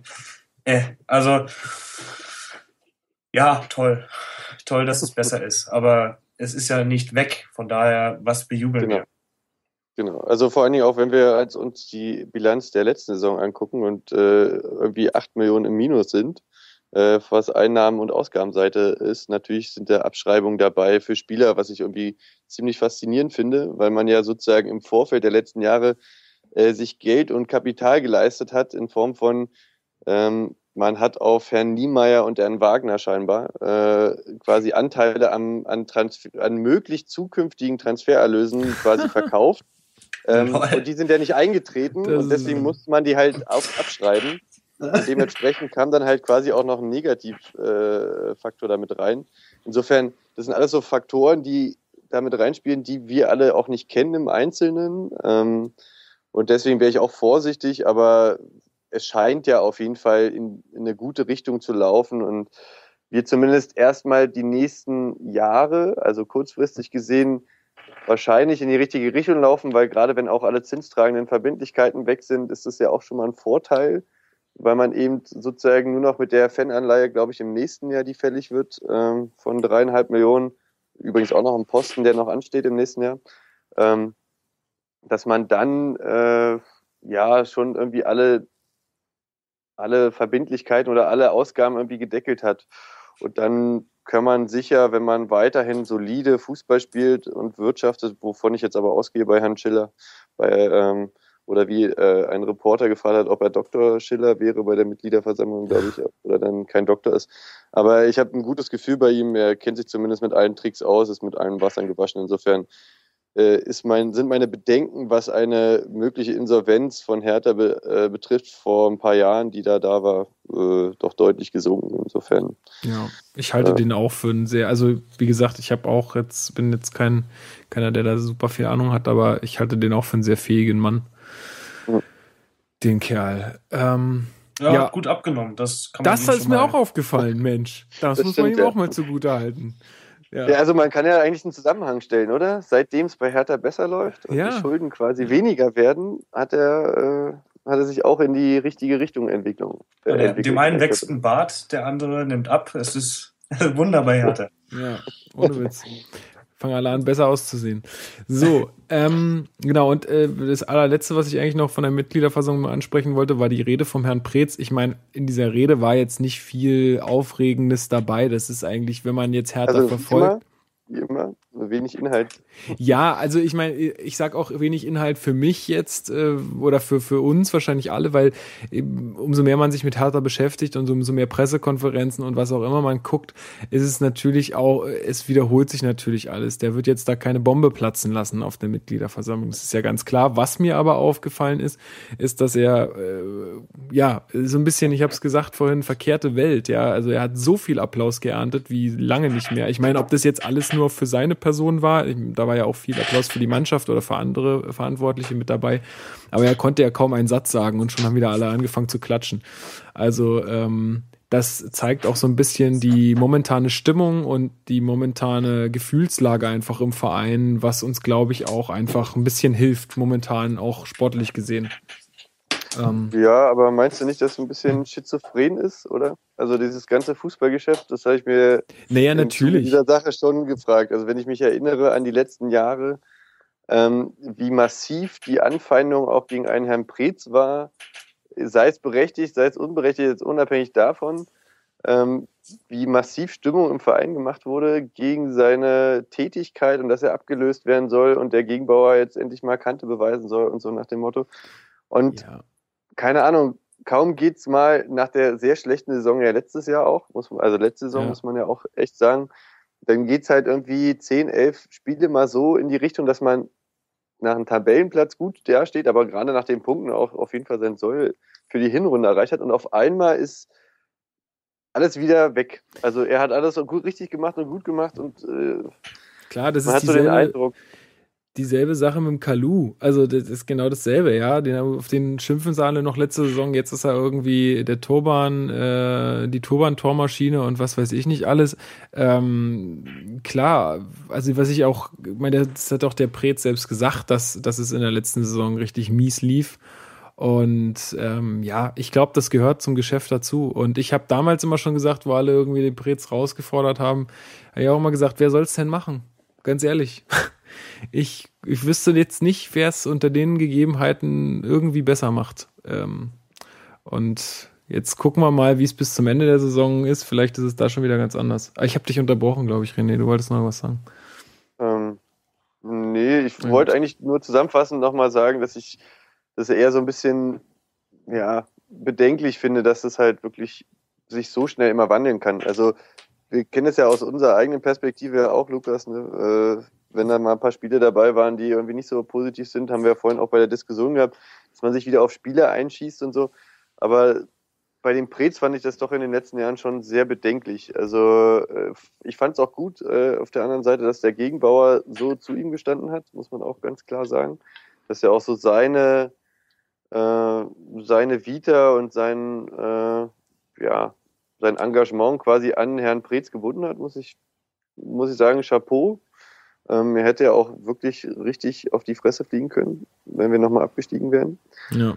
Ähm, insofern ähm, zeugt es auf jeden Fall von großem Vertrauen und ich muss sagen, dass das Vertrauen mir vom, vom Präsidenten und von der Führungsriege doch schon wichtiger ist als das, was äh, da in der, auf der Mitgliederversammlung immer äh, vonstatten geht, Ja, ist klar. muss ich sagen. Ja. Ja, da sitzen natürlich auch, also ich meine, ich möchte jetzt gar nicht irgendwen angreifen oder irgendwie jemanden, äh, ja, da sitzen natürlich auch viele Leute wie wir, die jetzt auch nicht immer den Mega-Einblick haben. Nur weil man Mitglied Genau. ist, heißt es ja jetzt nicht, dass man irgendwie total die Ahnung von allem hätte und jede Abläufe und alles mitkriegt, was da so vonstatten geht. Also da müsst, da, da sollten sich vielleicht auch manche Leute, das meine ich auch wirklich so, einfach vielleicht auch mal einen Tick zurückhalten und sagen, ey, ich weiß auch nicht, was alles äh, läuft. Ne? Klar, man kann das immer nach dem beurteilen, was man weiß, aber es ist ja meistens so, dass man vieles nicht weiß und das auch aus gutem Grund.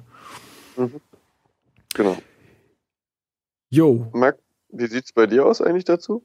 Du hast dich so ein bisschen zurückgehalten. Ähm, zu der Prez-Sache. Hm. Ja, ich meine, ich bin da so ein bisschen ähm, gefangen in dieser ganzen Sache, weil ich eigentlich ein großer Prez-Sympathisant bin. Äh, von daher kann ich das gar nicht so, oder habe ich diese Diskussion nie wirklich äh, objektiv nach Transferen und Leistungen und so weiter geguckt, sondern immer, äh, wa- was waren sozusagen die Sachen, die es ihm nicht ermöglicht haben, dass das ordentlich gelaufen ist. Ähm, ich halte wahnsinnig viel von seiner Fußballkompetenz. Ähm, und bis auf den Wichenjarek-Transfer habe ich ihm eigentlich keinen Wechsel so wirklich übel genommen, weil man sah hinter jeder Verpflichtung irgendwo, was die Idee gewesen war. Oft hat es leider nicht funktioniert. In den letzten Jahren fun- funktioniert es deutlich besser. Aber diese Anfeindungen habe ich nie verstanden. Vor allem, wenn du die Clubs anguckst, die da deutlich weniger gut aufgestellt sind und das noch katastrophaler betreiben. Siehe Hamburg zum Beispiel, das ist auch ein Riesendesaster. Ja, hat man heute wieder gehört, ne? Der höchste Verlust in der Hamburger Geschichte mit irgendwie 18 Millionen Minus im letzten Jahr. Ja, aber als würde da Ähm, kein, als würde da keiner genau. hingucken. Als würde jemand sagen, ich Ja. mache mein Ding und dann macht die Ohren zu und mir könnt ihr erzählen, Ja. was ihr wollt, ich hab's nicht gehört. Mhm. Ähm, also wenn jemand, wenn jemand seine Schlüssel und Kreditkarten verliert und danach sagt, dass der Rucksack, in dem er gefunden wurde, dass das nicht seiner sind, das seien nicht seine Kreditkarten. Also, das ist ja, ist ja lächerlich. So, und von daher haben wir es, wir es ja relativ gut getroffen bei Hertha. Ähm, Genau, aber auch nur, weil eben der Gegenbauer dran äh, geglaubt hat. Und Ja, ich halt muss, so ich glaube, die hat. Einschätzung oder das Gefühl, dass der Gegenbauer den Prez mag. So, und der Ja, Gegenbauer klar. ist unantastbar, das ist der Berliner Gott, der da jedes zweite, dritte Jahr mal irgendwie eine Million reinfließt von seiner Reinigungsfirma, ähm, damit der Verein sich irgendwie ein bisschen mehr für einen Spieler leisten kann oder mit einem Spieler doch verlängern kann oder zumindest für einen Schuldenschnitt irgendwie durchkommt oder irgendwelche Lizenzrechte kriegen kann. Ähm, Und von daher kann Härte nicht ohne Gegenbauer, Gegenbauer nicht ohne Preetz, also haben wir Preetz. Auf der anderen Seite muss ich sagen, haben wir auch so wahnsinnig viel mit Preetz in den letzten zwei Jahren nicht falsch gemacht. Also von daher, also ich habe noch nicht verstanden, was der an Kritik vor allem in der, vor allem öffentlich in der, in den, in den Medien, da habe ich nicht verstanden. Aber die Bildzeitung ist ja generell bekannt, sich auf Einzelne einzuschießen und dann so lange drauf zu trampeln, bis nicht mehr mehr Blut unten rausquillt. Ähm, von daher äh, nehme ich das ganze in Jugendsprache mal Gehate der, der Bildzeitung oder der Medien wie BZ und so weiter eh lange nicht mehr ernst und guckt da gar nicht hin. Ähm, weil außer zwei Paragraphen, wo genau das drin steht, was wir alle seit zwei Monaten live jedes Mal 90 Minuten uns angucken, ist dann einfach keine Neuigkeit mehr für uns. Und ähm, mhm. Also, ja, das stimmt. Aber ich muss sagen, ich habe auch in der Frankfurter Rundschau auch ein, irgendwann mal vor einer ewigen Zeit mal einen sehr interessanten Artikel und so ein so ein Einblick auf Hertha und auf die Art und Weise des Umgangs von Herrn Preetz mit Spielern äh, mit äh, der Abwicklung von Transfers, mit der Innenwahrnehmung auch von, von, von Mitarbeitern und so, ähm, war da relativ gut porträtiert und der Grundtenor, genauso wie früher, glaube ich, auch in der Elf Freunde, ne? da gab es, glaube ich, vor ein paar Jahren auch so eine Titelstory über Hertha und Preetz, glaube ich, mich recht entsinne. Und der Grundtenor war bei allen irgendwie dasselbe, und zwar, dass ihm fachlich sehr viel zugetraut wird, beziehungsweise er immer eingeschätzt wird als sehr ähm, angenehmer Gesprächspartner, sehr kompetent äh, und eigentlich von hat man so das Gefühl, dass der Prez eigentlich eher so ja eigentlich zu gut für uns ist, zumindest äh, nach der Wahrnehmung, der inneren Wahrnehmung dieses ganzen Fußballzirkels ähm, und nach außen hin, was so die Klatschpresse anbelangt und so eigentlich eher so als Sündenbock immer genommen wird. Und da stand irgendwie so äh, äh, Aussage gegen Aussage mehr oder weniger. Und ich denke mal, da hat sich Preetz auch nicht genug positioniert und hat irgendwie Stellung bezogen, sondern hat es irgendwie so alles über sich ergehen lassen. Das kann man ihm so als einziges vorwerfen. Aber ansonsten gebe ich dir recht. Ich glaube, wir sind, äh, wir können froh sein, dass wir eigentlich einen haben wie der Preetz ähm, und jetzt im Zusammenspiel mit dem Dardai, die irgendwie durch und durch Hertaner sind ähm, und irgendwie auch nee, ich nicht das Gefühl hätte, dass sie irgendwas äh, entgegen dem Wohle des Vereins irgendwie äh, tun würden. Ja. Also insofern, ja, also das ich mein, ist doch eigentlich das Wichtigste. Ich meine, wir haben ihn jetzt auch nochmal viel gelobt, das ist auch zu Recht. Andererseits muss man auch sagen, er hat auch seine Fehler gemacht in der, Klar, in der letzten aber er Zeit. hat immer dazu gestanden. Genau. Und, genau. und, und er hat auch irgendwo, finde ich zumindest, daraus gelernt. Also ich hatte, ich habe den Eindruck, dass er daraus ähm, auch irgendwie seine Konsequenzen gezogen hat. Und ich meine, wo soll die Erfahrung herkommen? Die fällt ja nicht vom Himmel. Ähm, hm. Also, ja. Ja, das stimmt. Die Erfahrung hat er gesammelt. Man muss aber auch sagen, nach der Bubble-Sache damals äh, und diesem doch ganz schön krassen äh, Eintreten, wo man jetzt bis heute immer noch nicht hundertprozentig weiß, wer jetzt nun eigentlich wem und was, aber ist auch egal. Auf jeden Fall habe ich so das Gefühl, seitdem ist er noch ein bisschen verschlossener geworden sowas äh, mhm. sich auch wirklich äußern zu manchen Punkten. Also wenn ich mich so dran erinnere, damals bei Bubble hat er irgendwie im, im, Doppelpass irgendwie den Teppich ausgerollt und hat gesagt, ja, und wir müssen mit ihm verlängern und wollen und er ist so der Tollste und der Beste und was auch immer. Und dann irgendwann kam es dann zu dem Bruch und seitdem, wenn man ihn so im Doppelpass mal erlebt hat, jetzt erst vor ein paar Monaten, glaube ich, zwei oder so, nee, nach dem Ingolstadt-Spiel, glaube ich, ja. war er da. Ja. Ähm, da ist es irgendwie alles so doch sehr reserviert und wenn es um Hertha geht, dann irgendwie doch immer so Phrase an Phrase an Phrase und ja, und immer das Gleiche. Und das hört man so über alles durch, was man vorher nicht so gehört hat. Und da gebe ich dir recht, äh, Lukas, dass er schon irgendwie, hat man den Eindruck, dahingehend dazu gelernt hat, dass er irgendwie sich doch nicht mehr so äußert und dann lieber wie den ehemaligen Twitter-Deutschland-Chef quasi in die Kommunikationsebene mitholt, in den Vorstand und sagt halt, jo, alles klar, wir müssen uns besser nach außen hinstellen und müssen besser Kommunikation betreiben, mit, auch mit unseren Fans. Und da können wir noch ein bisschen mehr machen. Deswegen holen wir halt jemanden. Und äh, die Situation mit Preetz, er hat einen eigenen Twitter-Account und so, wird dann wohl wahrscheinlich irgendwie ja. demnächst, so wie bei allen Fußballern, halt eben der entsprechende Verantwortliche im Verein, jetzt noch, ich weiß jetzt nicht, wie er heißt, halt übernehmen. Und insofern mhm. ist es ein bisschen schade, also so ein äh, zweischneidiges Schwert. Ich würde mir halt wünschen, dass sie halt alle ehrlicher sind und alle äh, mehr sagen, was eigentlich wirklich Phase ist, damit halt jeder weiß, woran er ist. Aber ja, man aber sieht es ja oft genug in vielen Situationen, dass man das halt einfach nicht machen kann, weil sonst die wird auch zu viel, Genau, du wird, die wird auch zu viel im, im, im Mund umgedreht an antworten. Aber das ist ja auch nicht nur ein härter Problem, sondern ist generell. Ja, ja, ein ist ein generelles, generelles Problem. Ja. Überall. Da- also auch dazu- nicht im Fußball, sondern auch, äh, ich meine, äh, ich, so Geschichten von den Eltern kriegt man immer mit. Und meine Mutter war äh, zum Beispiel in der, in der Jugendzeit nach dem Studium dann in der Bank und was da alles intern besprochen wurde, dann rausge, rauspräsentiert wurde an die, an die Presse oder die Leute waren auch immer anderes. Also es wird immer so sein.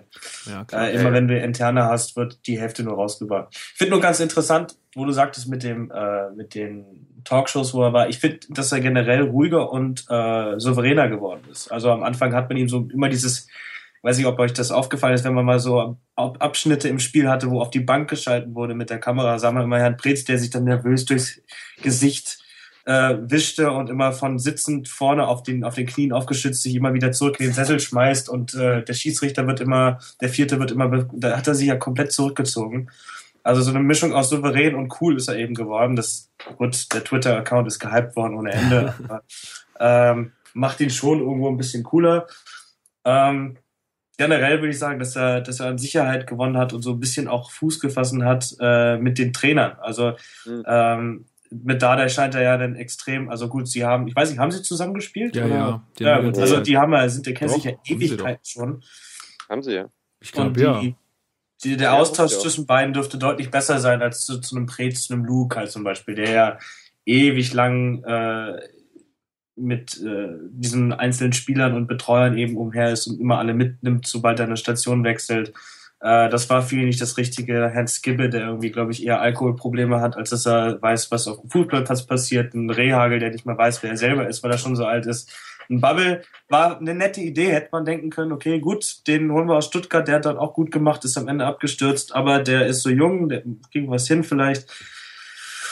Äh, Das, ich würde sagen, das war generell eine schwierige Zeit für den Pretz. Es ist nicht nur so, dass er kurz dazu vor das Amt übernommen hatte, dann mit Sachen zurechtkommen musste, wie einem Favre, der auch nicht immer ehrlich ist und der auch sehr schwierig ist und der auch nicht immer dem Manager sofort sagt, also Gladbach war jetzt wieder das beste Beispiel dafür, wo er auch mit dem Vorstand und dann macht er was selber und er will das aber der Presse sagen und man wartet nicht, bis der Verein irgendwie eine offizielle Nachricht macht, sondern macht es halt schnell selber über einen dritten Fernsehsender.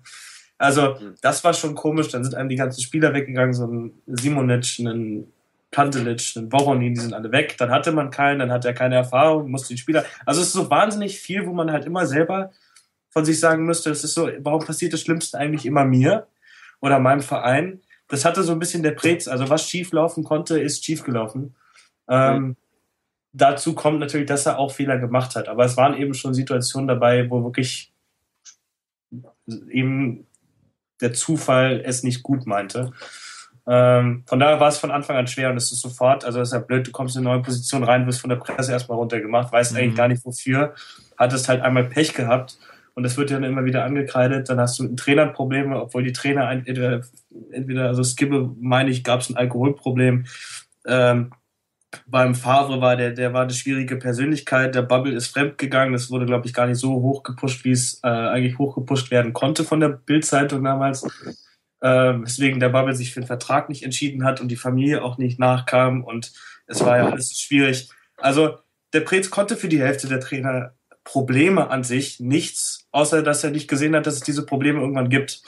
Und jetzt hat er mit Dada eben einen gefunden, wo nicht nur die, der Trainer an sich gut ist und der gute Prinzipien hat, sondern auch die Kommunikation, glaube ich, in Sachen Transfers und äh, Aufstellung und das Wohlergehen der Spieler doch deutlich, deutlich besser ist. Und so, das merkt man einfach, wenn man diese Spieler dann auch in Interviews sieht und so weiter. Also Hm. es scheint dort alles homogen zu sein im Moment. Also es gibt Genau, keinen Steinchen, der im Moment irgendwie im Rad hängen geblieben ist. Genau, ich würde so auch beipflichten. Ähm, und als wichtigsten Punkt eigentlich, ähm, den finde ich, der ist so ein bisschen zu kurz gekommen in allen Berichten, die wir, die ich irgendwie so im letzten halben Jahr gelesen habe, seit der Dardai da ist, eigentlich die neben Dardai die beste Verpflichtung quasi ist das Zusammenspiel mit dem Wittmeier. Also ich kann mich da noch ganz gut dran erinnern an die Zeit unter Bubble. Ähm, da bin ich, glaube ich, auch damals, ich weiß gar nicht, mehr, ob mit dir, Lukas, oder mit Fabi, extra zum Pokalspiel gegen Gladbach gefahren. Und ich glaube, das war das eine Spiel, wo der Wittmeier äh, Cheftrainer war nach der Bubble-Entlassung. Im DFB-Pokal-Viertelfinale, glaube War ich. ich nicht dabei. Aber ah, gegen Gladbach, wo uns doch Ja, der Arango genau. oder was das war. Dicker der ja. Ach, furchtbar, der Typ. genau. Ist auch egal, auf jeden Fall, weil der Cheftrainer und im Zuge dieser ganzen Entlassung von Bubble und so kam eigentlich genau das Gleiche raus, wie vermutlich jetzt auch so ein bisschen ist. dass der Wittmeier eigentlich quasi das Genie im Hintergrund ist, so wie der Löw damals unter dem Klinsmann. Also was so äh, Taktik, äh, Trainingsinhalte und so anbelangt. Ich will jetzt den Dada nicht ins falsche Licht drücken, weil der hat auch seinen Riesenanteil, äh, keine Frage. Aber ich glaube, dieser, dieser Spagat zwischen beiden äh, hilft sowohl intern die Stimmung in der Mannschaft gut äh, hochzuhalten, was man ja auch mal durch diese kleinen Trainingsspielchen und Twitter und Facebook-Nachrichten und so, wo sich alle mal bejubeln, wie toll sie sind immer mit ihren kleinen äh, 4 gegen 4 Teams oder was auch immer.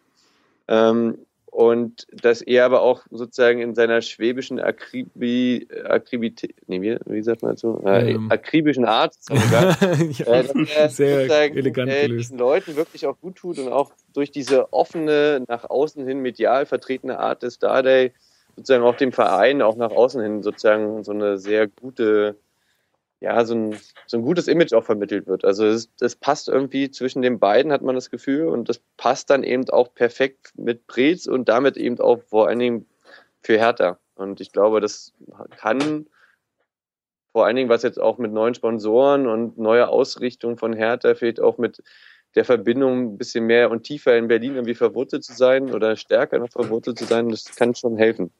Ja, das ist doch ein gutes Schlusswort.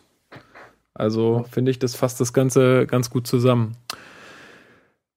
Ja, äh, unsere Zeit ist nämlich auch leider schon um. Also wir haben uns ja mal so ein bisschen als, äh, als Maß gesetzt, dass wir irgendwie die 90 Minuten nicht zu weit überschreiten. Das ist bis uns ist uns bisher noch nicht so wirklich gelungen, aber es wird uns auch heute nicht gelingen. Ähm, aber dann nochmal die Empfehlung an alle, edit äh, Michael Preetz auf Twitter und natürlich auch uns, ja. Ähm, äh, ich glaube, das werden wir alles verlinken. Ansonsten ist der Account at hbase1892, H wie Hubert halt, ne, oder Herbert oder wer auch immer. Ähm, genau. Ja, ach so, und genau, jetzt war, ihr habt jetzt, ihr habt jetzt so viel geredet, jetzt äh, war ich gerade ein bisschen raus. Ähm, ich habe ähm, noch eine Empfehlung machen wollen, weil wir kurz das Thema Kommunikation hatten. Und zwar äh, habe ich jetzt gestern äh, mir angeguckt, äh, die Sendung ist schon vom Montag, ähm, die Bundesliga. Das ist äh, eine Sendung auf dem Internetsender rocketbeans.tv. Das ist äh, montags geht's da immer um, um Fußball. Es ist halt ein, ein zwei Typen, die da immer irgendwie, ja, die sind auch nur zwei Fans, aber die auch immer relativ ähm, viel dann über den Spieltag labern, plus den Tobias Escher von Spielverlagerung.de, falls das irgendjemand liest. Ähm, ist so, ein, so eine Taktikseite äh, und die drei reden da mal über den Bundesligaspieltag und da war jetzt ähm, Rolf Rollo Fuhrmann äh, zu Gast, der Field Reporter da von, von Sky, kennt ihr wahrscheinlich beide auch, oder? Ich mag ihn nicht so. Ja, aber der Typ. Der, der, etwas ältere, oder? Genau, genau. Aber der, also ich, ich sage euch. Äh, der hat so eine lockere Art. Genau, guckt, guckt euch an. Es ist wirklich empfehlenswert. Und die haben auch so ein bisschen darüber geredet, weil er ist ja nun auch jemand von der alten Schule oder ist schon länger dabei. Und er hat ja auch diesen Wandel von, äh, die Spieler rasten völlig aus vom Mikrofon und ähm, heutzutage sagen sie eigentlich gar nichts mehr äh, auch so ein bisschen mitbekommen. Und ähm, das wollte ich einfach nur mal kurz empfehlen. Äh, Gibt es auch auf YouTube, müsst ihr einfach mal suchen. Bundesliga, also wie die Bohne und dann Bundesliga. Jo. Dann, äh, ja, würde ich sagen, wir machen an der Stelle Schluss, wenn ihr jetzt nicht noch irgendwas habt, was ihr unbedingt ähm, loswerden wolltet. Nein. Nee, cool. Dann, also mir hat es sehr viel Spaß gemacht. Ihr, ihr wart ein hervorragender Ersatz. Ähm, beziehungsweise hervorragende Gäste. Ihr könnt gern wiederkommen, wenn ihr wollt. Das war wirklich äh, richtig cool. Und ja, mir bleibt nur noch zu ja, sagen. Ja, ah ja, ihr, ihr, könnt dazu gerne ja. auch noch was sagen. Ja, bitte.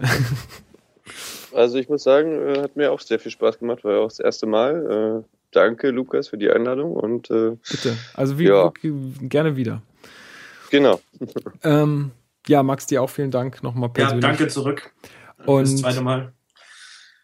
Genau, und dann, ach, noch eine Empfehlung wollte ich aussprechen. Und zwar gibt es mittlerweile, man mag es kaum glauben, einen zweiten Hertha BSC äh, Podcast. Ähm, ist zwar Konkurrent sozusagen, aber ich finde, äh, das ist, muss, muss einfach empfohlen und gewürdigt werden.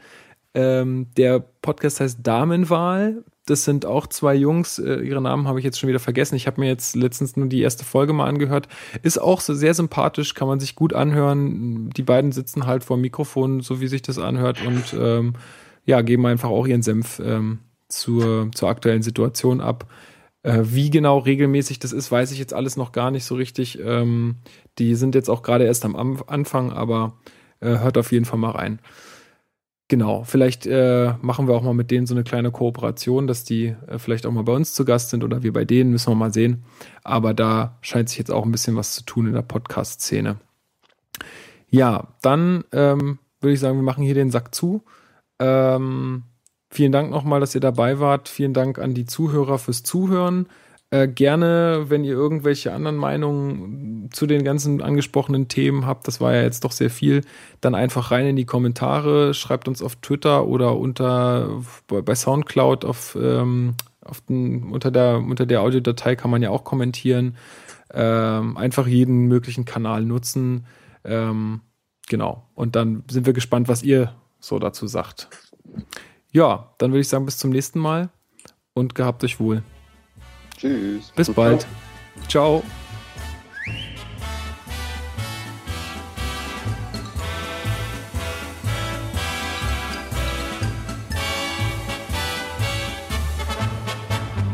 An dem schönen